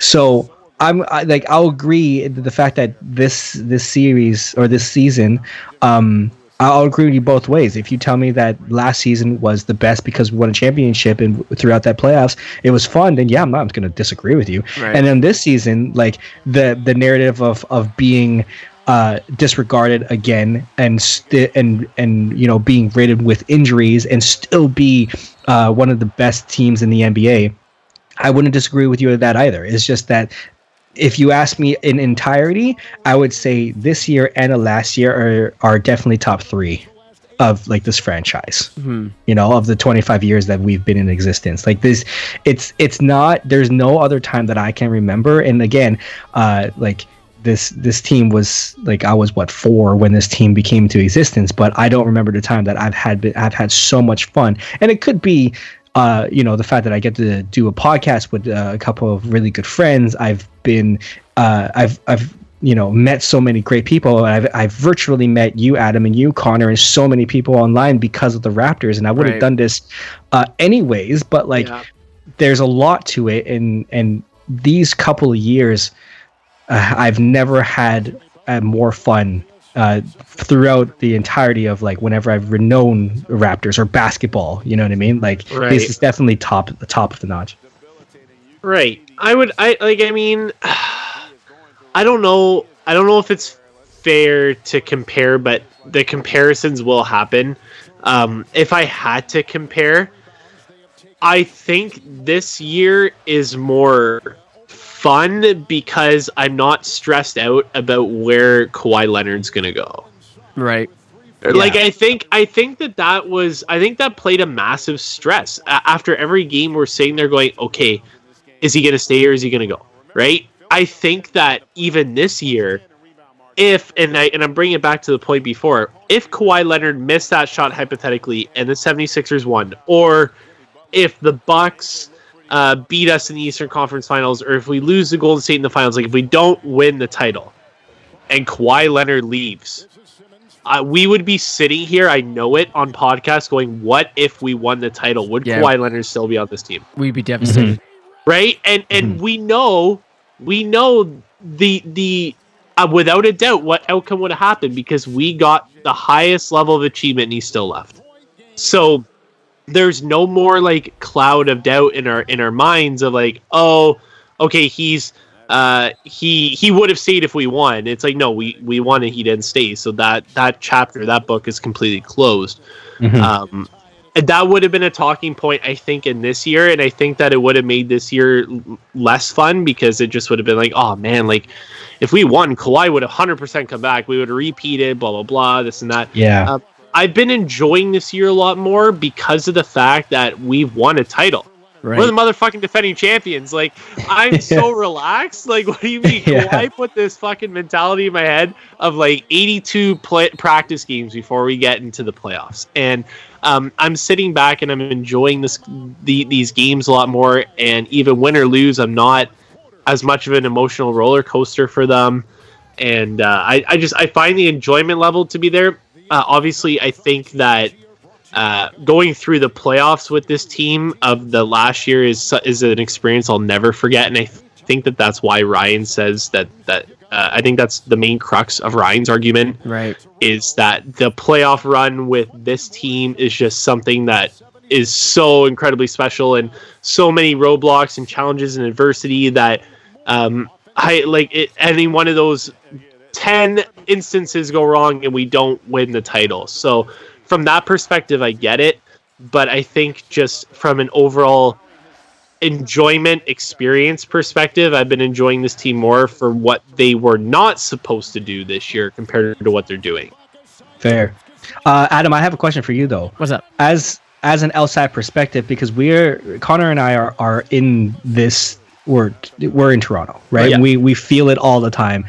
From an outsider perspective, that fact that your favorite team ha- is a reigning champion, does it feel different where, because you probably get a lot of crap from a lot of people saying, oh, it's the Raptors, they're never going to win again, Kawhi left, blah, blah, blah, blah. How do you feel as an outsider looking in uh, that we are a champion, yet Kawhi didn't leave? Are you are you like in the same boat where Connor is, where it's like, you know, you don't give a fuck no more? Or or do you feel do you feel it still? Do you feel like, uh, you know, Boston is, is on your ass? That's a really that's a really hard monkey to get off the back. Like it, it's, I feel like that has been, maybe this is a bad answer, but I feel like that's part of the identity. And when you take that away, when you take being defensive of your team, especially against like shit stirrers like Boston fans, I don't know. I I don't want to be without it. Like, it's sort of like Stockholm Syndrome, man. You like, you know what yeah. I mean? Like, I, I like, yeah, yeah, yeah. I like fighting. I, I like being Sisyphus. Like, and it's not that like I don't, uh, I don't appreciate the championship. I'll never forget it. But I always, I, I just feel like that's my life. Like pushing the boulder up the hill, and once you get to the top, you're right there, and it just falls back down. Like that has been my journey as a Toronto fan. Always, always. And I'm just like, without that, now that I've reached the top of the hill, I'm kind of like, what do I do? like, yeah. yeah. Like, Nick Nurse looks like he's about to shit himself, by yeah, the way. Dude. Like, he, like, he looks like he's about to have a coronary. Like, poor dude. We're about two minutes of play into the moment. But, no, I mean, like, I, I, it's something that I'll never forget. It's something that I'm always going to hang on to. And, you know, it's it's it's the nature in which it happened, right? It's the culmination of everything from the first, from the, when DeMar was traded up until we won it. Like that whole entire sequence, those months leading up to it was something that if you're not a Toronto Raptors fan, you will never understand it. You will mm-hmm. just never understand the gravity of all of that. Like Masai making the decision, moving on from your franchise guy and the most beloved player at that time in history. Like, I'd say DeMar was more loved than Vince. I'm not saying DeMar was more influential than Vince, but I think there was a bigger soft spot for DeMar yes. because he was so loyal to, to the team and to the city through and through. And when he left, like, there was that sadness that was so palpable throughout like mm-hmm. the, the fan base, and you felt for him, but like that risk taken all the way up to the moment that you won the championship, I don't know, you'll just never understand it unless you're not a Toronto Raptors fan. So like when I when I discuss that with, with fans in the New England region that are Boston sports fans, they just don't get it because they've been spoiled. Like they've just been spoiled right. of years Brats. of Tom Brady. Right. Yeah, just constant, constant, we'll just get that guy. Red Sox. Like, maybe not the Celtics so much, but it's the same sort of mentality. The Red Sox, man, yeah. are fucking, ah! God you know, like, it, it's it's this this entitlement that Boston sports fans now have that Toronto Raptors fans never have. And they still don't have it as a result of Absolutely. the championship. You know, so, like, there's a humbleness. So I guess I just don't want to lose that as part of my fan identity. Siakam. Yeah. Wow. What a play by Lowry what a, what a, for the steal. To Siakam on the fast break. Love it. Oh yeah. my god! I hope See, that answers your question. This is the moment I got yeah. very excited in this moment. Oh yeah. No, it it, it to- it's just it's it's interesting listening. It's always been interesting listening to an outside perspective who doesn't live in the area, or like I, I don't know about you, Connor, but I don't live in Toronto. I live in the outskirts of Toronto. So no, I live I live I, in uh, I live in Burlington. So I'm, I'm Burlington. I live in the top. I live in a okay. Sobo, so okay, we're all yeah. in the same boat, right? Yeah. But but we the, that sense of uh, community and like what Adam, when you were saying about DeMar, I think why we had, and a lot of people ask us like, you know, why so many people were um, mad that we traded DeMar because we got Kyle uh, Kawhi Leonard. But if you think about it, when Leonard was traded to us, uh, he no no one knew what like, he was coming off an injury, right? And he didn't play for an entire year. And then all he had in his repertoire was like he was obviously a Finals M V P, but you know he was coming off injury, he never played. But for DeMar, how many times could you say that a Toronto Raptor wanted to stay in Toronto? Yeah, or like a, a, an an athlete at all, right? Leafs, Jays, you know. A, I guess we don't have an N F L team, but like we, there's n- there hasn't been a star player who's represented Toronto so big, and I and I think that's that's where it comes from, right? Because we that's all we had for the longest time. It's like we have a player that loves Toronto and that loves it as much as we do. So now that we have a championship, and I feel like we're we're all in the same boat. We don't know how it feels. Right, we still right. don't know how it feels, and we're still we're still defending, and we still have no idea how it feels. And and and and yeah, uh, like like I, I'm not. There's no there's no moral to the story. I'm just saying, like it, it it's interesting when I hear somebody else talk who's not from Toronto who talks about Toronto Raptors. Yeah, yeah. yeah. yeah. If Butler made that free throw. Uh yeah, Jimmy. If only he made that free throw. If Butler made that free throw. Um. Jimmy, if you went into overtime, oh, actually, know. it wouldn't have mattered. It wouldn't have mattered, to be honest, because Kawhi still hits a shot. That's whatever, true. But well, you know. uh, but still, it, it, it makes it puts things into a different perspective, um, going into the play draw up and all that stuff. So yeah, who knows? Yeah. It could have changed. But can't fight destiny, baby. Ooh, Nick can't Nurse fight is, it. Nick Nurse is fired Human. up right now. So we are at the thirty-three point three mark of this game. uh, with the timeout being called, Toronto is up eighty-nine to eighty-six. Um, we're getting there, and uh, you will be damn sure to hear the audio when we do get there. Uh, side note, I think Twitch kicked me off. Uh, I think that's the problem when it comes to the video stream. I don't know if it's legit. Uh, I, I got a cease message. I don't know if it's a spam. But uh, oh, you know what? Probably because you're showing a game, game footage of a game. Yeah. Oh. So, uh, oh. if you stopped watching on Twitch, can't blame you. Uh, um, where do you where do you go? Yeah. What happened? Um. So maybe that's that's what's happening. Um. But again, I encourage you, if you're listening to this on the podcast stream, which you probably are, um, click on the link, put it on your computer, and watch the game with the sound down and our sound up. Um, so, again, we're thirty-three point three seconds away.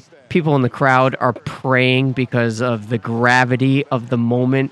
Uh, quickly, so we can get to the shot. Uh, Jay, where were you? You have to remember exactly where you were when this happened. Oh, every single uh, play uh, playoff game I watched, I watched with my family, uh, which is, well, mostly my uh, wife's parents, mm-hmm. uh, my my parents who have never watched basketball in their entire lives, uh, were texting me, and these are like, these are like sixty-year-old Chinese parents that don't don't care about basketball. They're like, "Oh my God, did you see what Kawhi Leonard did?"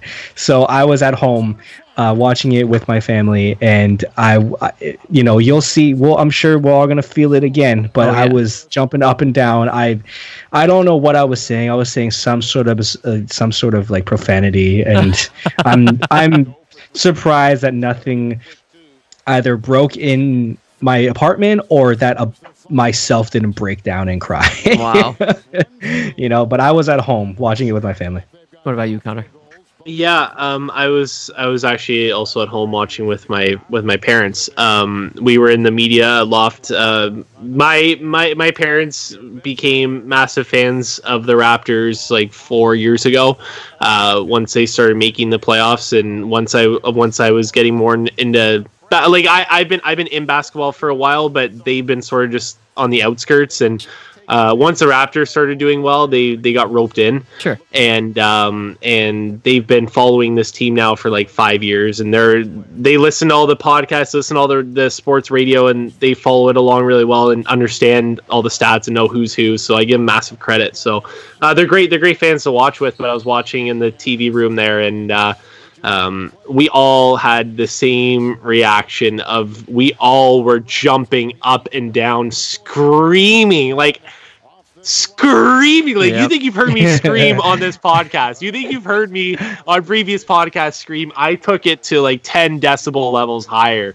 I couldn't believe what uh, the sounds that were coming out of me. I couldn't believe it. I was, I, just, I didn't know what to do. I didn't know how to react. Yeah. I didn't know how to react, and I was just mm-hmm. I was just flailing around. I was flailing. What about you, Adam?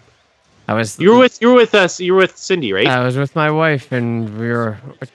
I was clutching onto the couch. Um.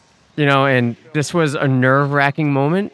Uh, we're we're not quite there, but we're close. It was a nerve-wracking moment. I was beside myself, and I I swear to God, I thought I it wasn't going in. I swear no. to God, I thought it yeah. was rolling out, and we're going to overtime. Um, but you know, real quick, you know, you guys are you know on the outskirts of the city, but your your fingers are on the pulse a little bit more. Bigger reaction. And it's okay, whatever one you want to say, it's okay. I know where you're going with this. I know it. This or the bat flip? Jay?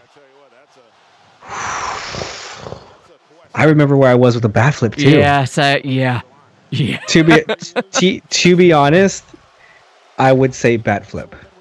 Um, I think I think bat flip got the bigger reaction, but obviously for everything and the whole grand scope of everything of the two moments, I think that the more important one was the shot. Um, but I think at the time the bat flip got more of the um, more attention because it was the first time since essentially uh, the Joe Carter walk-off home run that anything mm-hmm. good at that moment yeah. of a significance had happened for a Toronto sports team, right? So mm-hmm. um For as a Raptor fan, obviously the, the shot, oh, but of course, as yeah. a Toronto yeah. native and understanding the calamity that it comes with, like the the Toronto sports, I'd have to say bat flip because of just the yeah, like like Connor saying, like just the longevity of the of the franchise, the Blue Jays, what they represented, Joe Carter, and everything like that. You talk about you talk about like the uh, how much of an impact like the uh, Vince Carter had for sure, but the the impact that like Joe Carter had and the Blue Jays have in this city is is. really big. So yeah. I want to say the I, I'd say the bat flip. Yeah. So I want to say the bat. I want to say the bat flip. I want to say the bat flip because mm-hmm. I think this was. I think the bat flip was a more impactful moment because when you watch this game, and we have been, nothing really went wrong, right? Like it was a great basketball game through. That's fair. Yes. Yes. Yes. You know, yes. But with the bat flip game, you had that seventh inning and that weird rule where. You know, there it is. He gets that. He gets I that layout. I fucking right. hate Jimmy I gotta, Butler. I gotta get my wife. She he, she has to watch the last of us too. All right, all right, all right. Turn it up, Adam. So we're queued let, up. Carry I'm gonna, us home. I'm gonna let this play out. Let's go. four point two seconds. Tied at ninety. Fourth quarter. Timeout, Toronto. Here we go. I tell you what, a hell of a play by Jimmy Butler. Took on the challenge of Ibaka at the rim, able to. Finish up over the outstretched arms because Serge had a time. But you know what happened? You saw that bump that Jimmy Butler gave Serge. It didn't allow him to gather. That bump right there, he couldn't gather the way he ordinarily would, and that allowed Jimmy just enough space to get that layup off.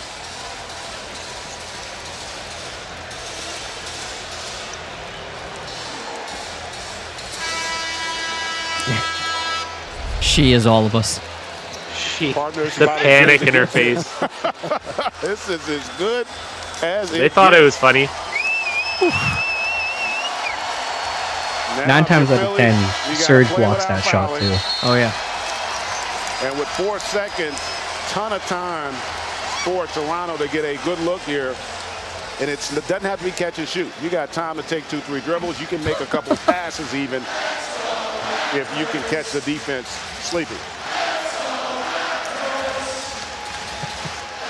And this is in. for Philadelphia. Gasol will inbound.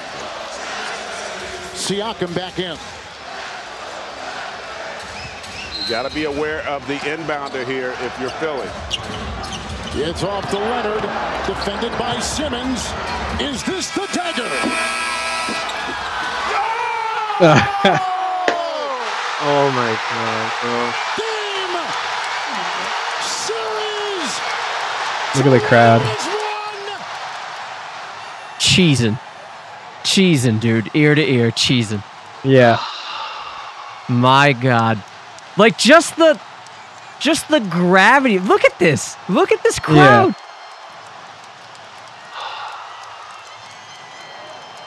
Unbelievable.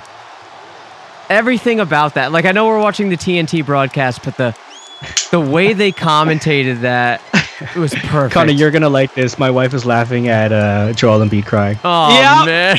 Clown ass, bitch. Don't play court. Oh. Masai, Masai. Oh, that's not Masai. Never mind. That, that's that's the cat. The yeah, cat. It's the cat. Yeah, I thought Masai was on the floor. Um, that's right. He was hugging Uncle Dennis in the in the hallway. Oh, yeah. Mm. Just a little Uncle Dennis. The knee. Hey, look. At the end of the day, um, what a shot! I was still like, it still gives me shivers, and it'll never. That will never go away. Crazy. Um, Look at this. The, just the shot. Oh, and hey, can we give a shout out to Kevin Harlan too? Because that dude knows how to piece together moments. Like there there's very few broadcasters that do things well like that. Uh, Kevin Harlan has been the voice of playoff moments in basketball and important moments for a very long time, and he did a great job with that too. Like everyone knows, like, is this the dagger? Yes. When it goes up? Like, yeah. like I, I, I heard it coming in my head already, and I, th- that will be that will be synonymous with that moment. Even though a lot of us were watching the Canadian broadcast, you still hear that come back on, and mm-hmm. uh, we we're blessed to have a great Canadian broadcast too. But uh, kudos to the T N T team one hundred percent. As well. one hundred percent. Everything yeah. about that dude, the blue tongue, the, the screaming, yeah. the emotion. From someone, the squat, yeah, the, dude, the uh, squat, the, the Jordan Lloyd, uh, Here you go, uh random guy in the suit, yeah, yeah, yeah. There's the crying, bro. Get out of my face, bro. Get that garbage out. Get that garbage out of here. Get that garbage out of here, man. Like everything about it, and now how composed he's like, yeah, just hit a shot. Yeah, he like, just oh, doesn't yeah. give a shit. He doesn't. Ah, uh, let's hear this. Let's pipe it in. Got the shooter's bounce. And you had to work hard for it. First, you got Ben Simmons on you. You're driving, driving. Then Joel Embiid, he's really big. He came up. How did you have to time it to get it over Joel Embiid? Man, just a lot of hard work. Just one to take a shot, like I said. Just shot it, just a lot of hard work. He definitely did not hear that question. No, no way. Ah, oh, beautiful. How'd you get that shot? Well, just a lot of hard work. Oh, that's it's not the question I asked, Kawhi, but okay. Um, look, this was perhaps the the greatest Toronto Raptors game from start to finish that I've ever seen. I know people like to say the championship, but this game, the the emotion behind it, everything, we've already covered it ad nauseum. For me, I think this is by far my favorite Toronto Raptors game of all time. Mm-hmm. Hey, we we out-rebounded them on the offensive glass sixteen to five in that game. Ooh. I saw that come up with the final two seconds left or four seconds. Like the offensive rebounds were sixteen to five for the Raptors. For That's the narrative, there, for the narrative, yeah, exactly. For the narrative being that we were getting bullied on the glass, like that's incredibly impressive. Yeah, yeah. Well, look, this is one of those moments in Toronto Raptors history that I don't think anybody's ever going to forget, and. Yeah, for those of us that were lucky enough to witness it, if, like, you know, twenty years down the line, you guys stumble upon this podcast for some reason because you wanted to watch this game, fantastic. But, like, if if you if uh, if you were lucky enough to see it, you know exactly where you were, where you were sitting, how you were sitting, how you stood up, your reaction, the people around you. It's just one of those moments that will be forever photographed in your mind. And, um... Look, it's it's one of these games that I'm happy, happy to relive. Oh, oh he stayed. Uh, oh, bruh. Hey, T N T uh, thought so, or else they wouldn't have showed it. So that's facts. That's fair. Um, do you guys have any have any closing statements? Connor, we'll start with you. No, I mean, like, we're the defending champs, and I really don't give a shit about anything else at this point. Like, we're, uh, you, you know what? A lot can be said about this team and how Kawhi carried the team to a championship and the injuries that they faced along the way with the Warriors and how it might not have been deserved and whatever. They can take that and shove it up their ass because, like, honestly, this team faced so much adversity throughout all these playoffs and defied all these odds and deserved every bit of that championship. And to this year, without having Kawhi, they've done things and they've exceeded everyone's expectations, including my own, um, to get to where they are. If the season ends uh, with the with the, the way that the state of the N B A is in, and if it's over, um, I will be sad for it. But you know what? We're still the defending champions, and we're proving that we can do it without Kawhi Leonard. Uh, and this was a lot more of a team effort than I think people realize, but all the big moments came from Kawhi. And I think that um, as the N B A continues to play more games, whether it's this year or next year, uh, they're going to see something really special with this team. And whether it's Giannis or whether it's someone else, there's going to be another superstar that's going to want to play alongside this team. I know it. I don't know who it's going to be. You can come back to this podcast in a year, a year and a half, two years, but someone will want to play with this team. They're too good to not have another star with, and Masai will get someone. Enjoy this year. Enjoy the, the downtime. Spend the downtime with your family. Get to know maybe your, your family members a little bit more. See if they're good people. If you talk to them a little bit. I saw this joke where it was like, uh, day three without sports. I talked to my wife. She seemed nice. Yeah. Saw this so, woman on the couch. Guess it's my yeah, wife. Yeah, she was just sitting here. I she, guess she's my wife. Yeah. So enjoy, enjoy the time with your family. Remember, we the champs. We the North. Uh, and this these moments will forever be a legacy of the Raptors. What about you, Jay? one hundred percent. I mean, in, in closing, like, there you can say all you want, like Connor said, about like how Kawhi possibly might have, uh, you know, carried us to, into the finals or a championship, but you definitely is a team effort. And I, and, but I don't want to lose the fact that it was hit, hit that shot. If it was Lowry, Ibaka, Frevenfleet, whoever it was, that shot gave us that type of excitement and jubilation and, and just ecstatic, uh, for that moment. And I just, you know, I can't thank whoever would have been, and in this case, Kawhi, thank him to give us that moment, because what I love doing the most is watching people's reactions. And you look at the reactions, you know, in Jurassic Park and inside uh, Scotiabank and even Nick Nurse, the players and whatever. I, you could say everybody in that building, outside of that building, and in Toronto, and whoever represents, you know, the Raptors in the in the country or in the world has that moment, and that's something that we can all share. So at this moment, we're all sharing something that, you know, it could be, it, it might be a negative, but, you know, we could always take the positives out of it too. And for this, we have something positive. This shot, this feeling that we've had, is it, something that we will always share together. And and you know, don't forget those moments, right? Like like.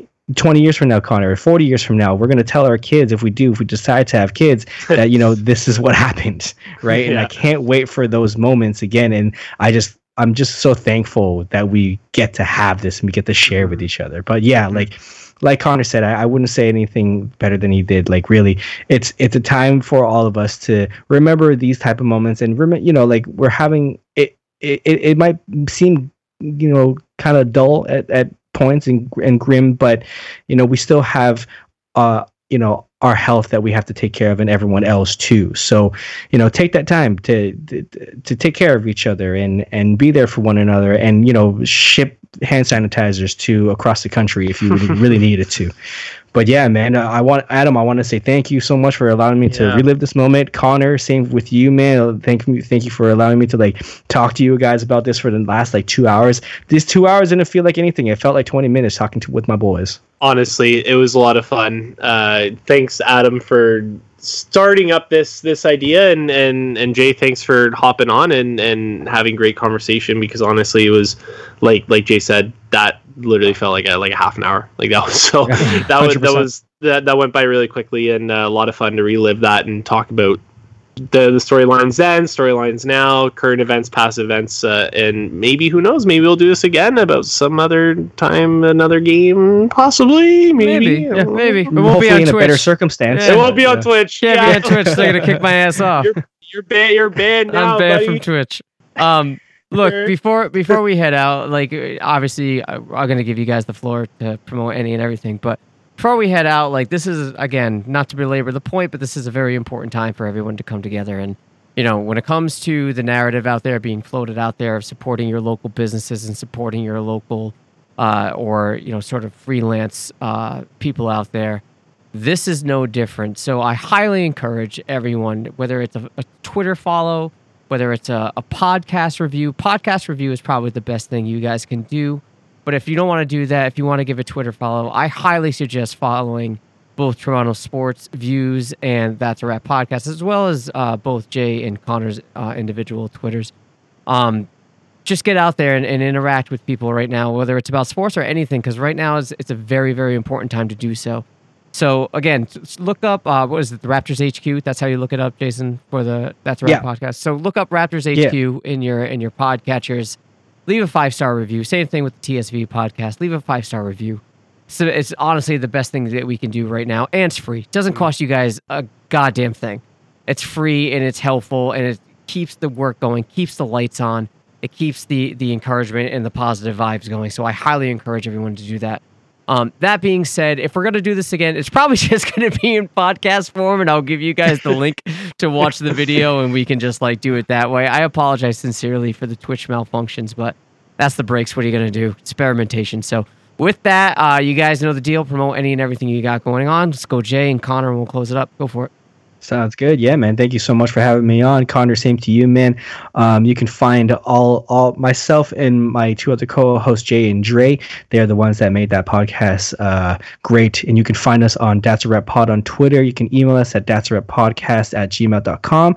And on all the podcatchers like Stitcher and Spotify and Apple, of course, look up Raptors H Q, because that's our home base. All right, and you can check you can check me out on Twitter at to underscore sports views. Uh, like Adam made mention of, we have uh, the, the T S V podcast. Uh, all the links, I'm sure Adam will have in his description. Um, I'm going to be having links for all their socials on on my description. Uh, you can also check out uh, my personal website, toronto sports views dot com. Uh, haven't had much going on there just because of, you know, the fact that there's nothing to talk about. But uh, if you want to see some old stuff, some older articles, or see if I was right or wrong about a few things, go check it out. There's some little archives in there that you can sift through and, and see if you like what you read. So there's one good thing about this coronavirus, and if the, uh, the season does uh, resume, it's the first time since nineteen ninety-nine that the Knicks will be playing in June. So there's that. So wow, all the help that the franchise needs, because they're absolute trash. Absolute uh, garbage. Don't get me going on the Knicks. I'm not. I'm not. All right, guys. Uh, thanks for hanging shout out. Shout out to the James Dolan uh, a burner account. Yeah, and shout like, out. Yeah, yeah, yeah. Shout out to to everybody, all the Knicks fans out there. It, it just got worse to way worse for you. So. Uh, You know, having said that, thanks guys for hanging out. Hopefully we'll do this again if I can get everything straightened out. But uh, thanks for stopping by, guys. Take care. Problem. Yes, sir.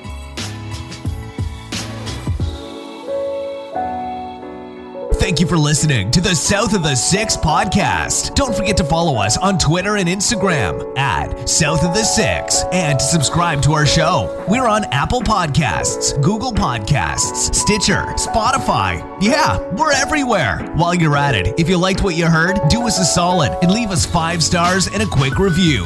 We appreciate it. Thanks again. Go Raptors!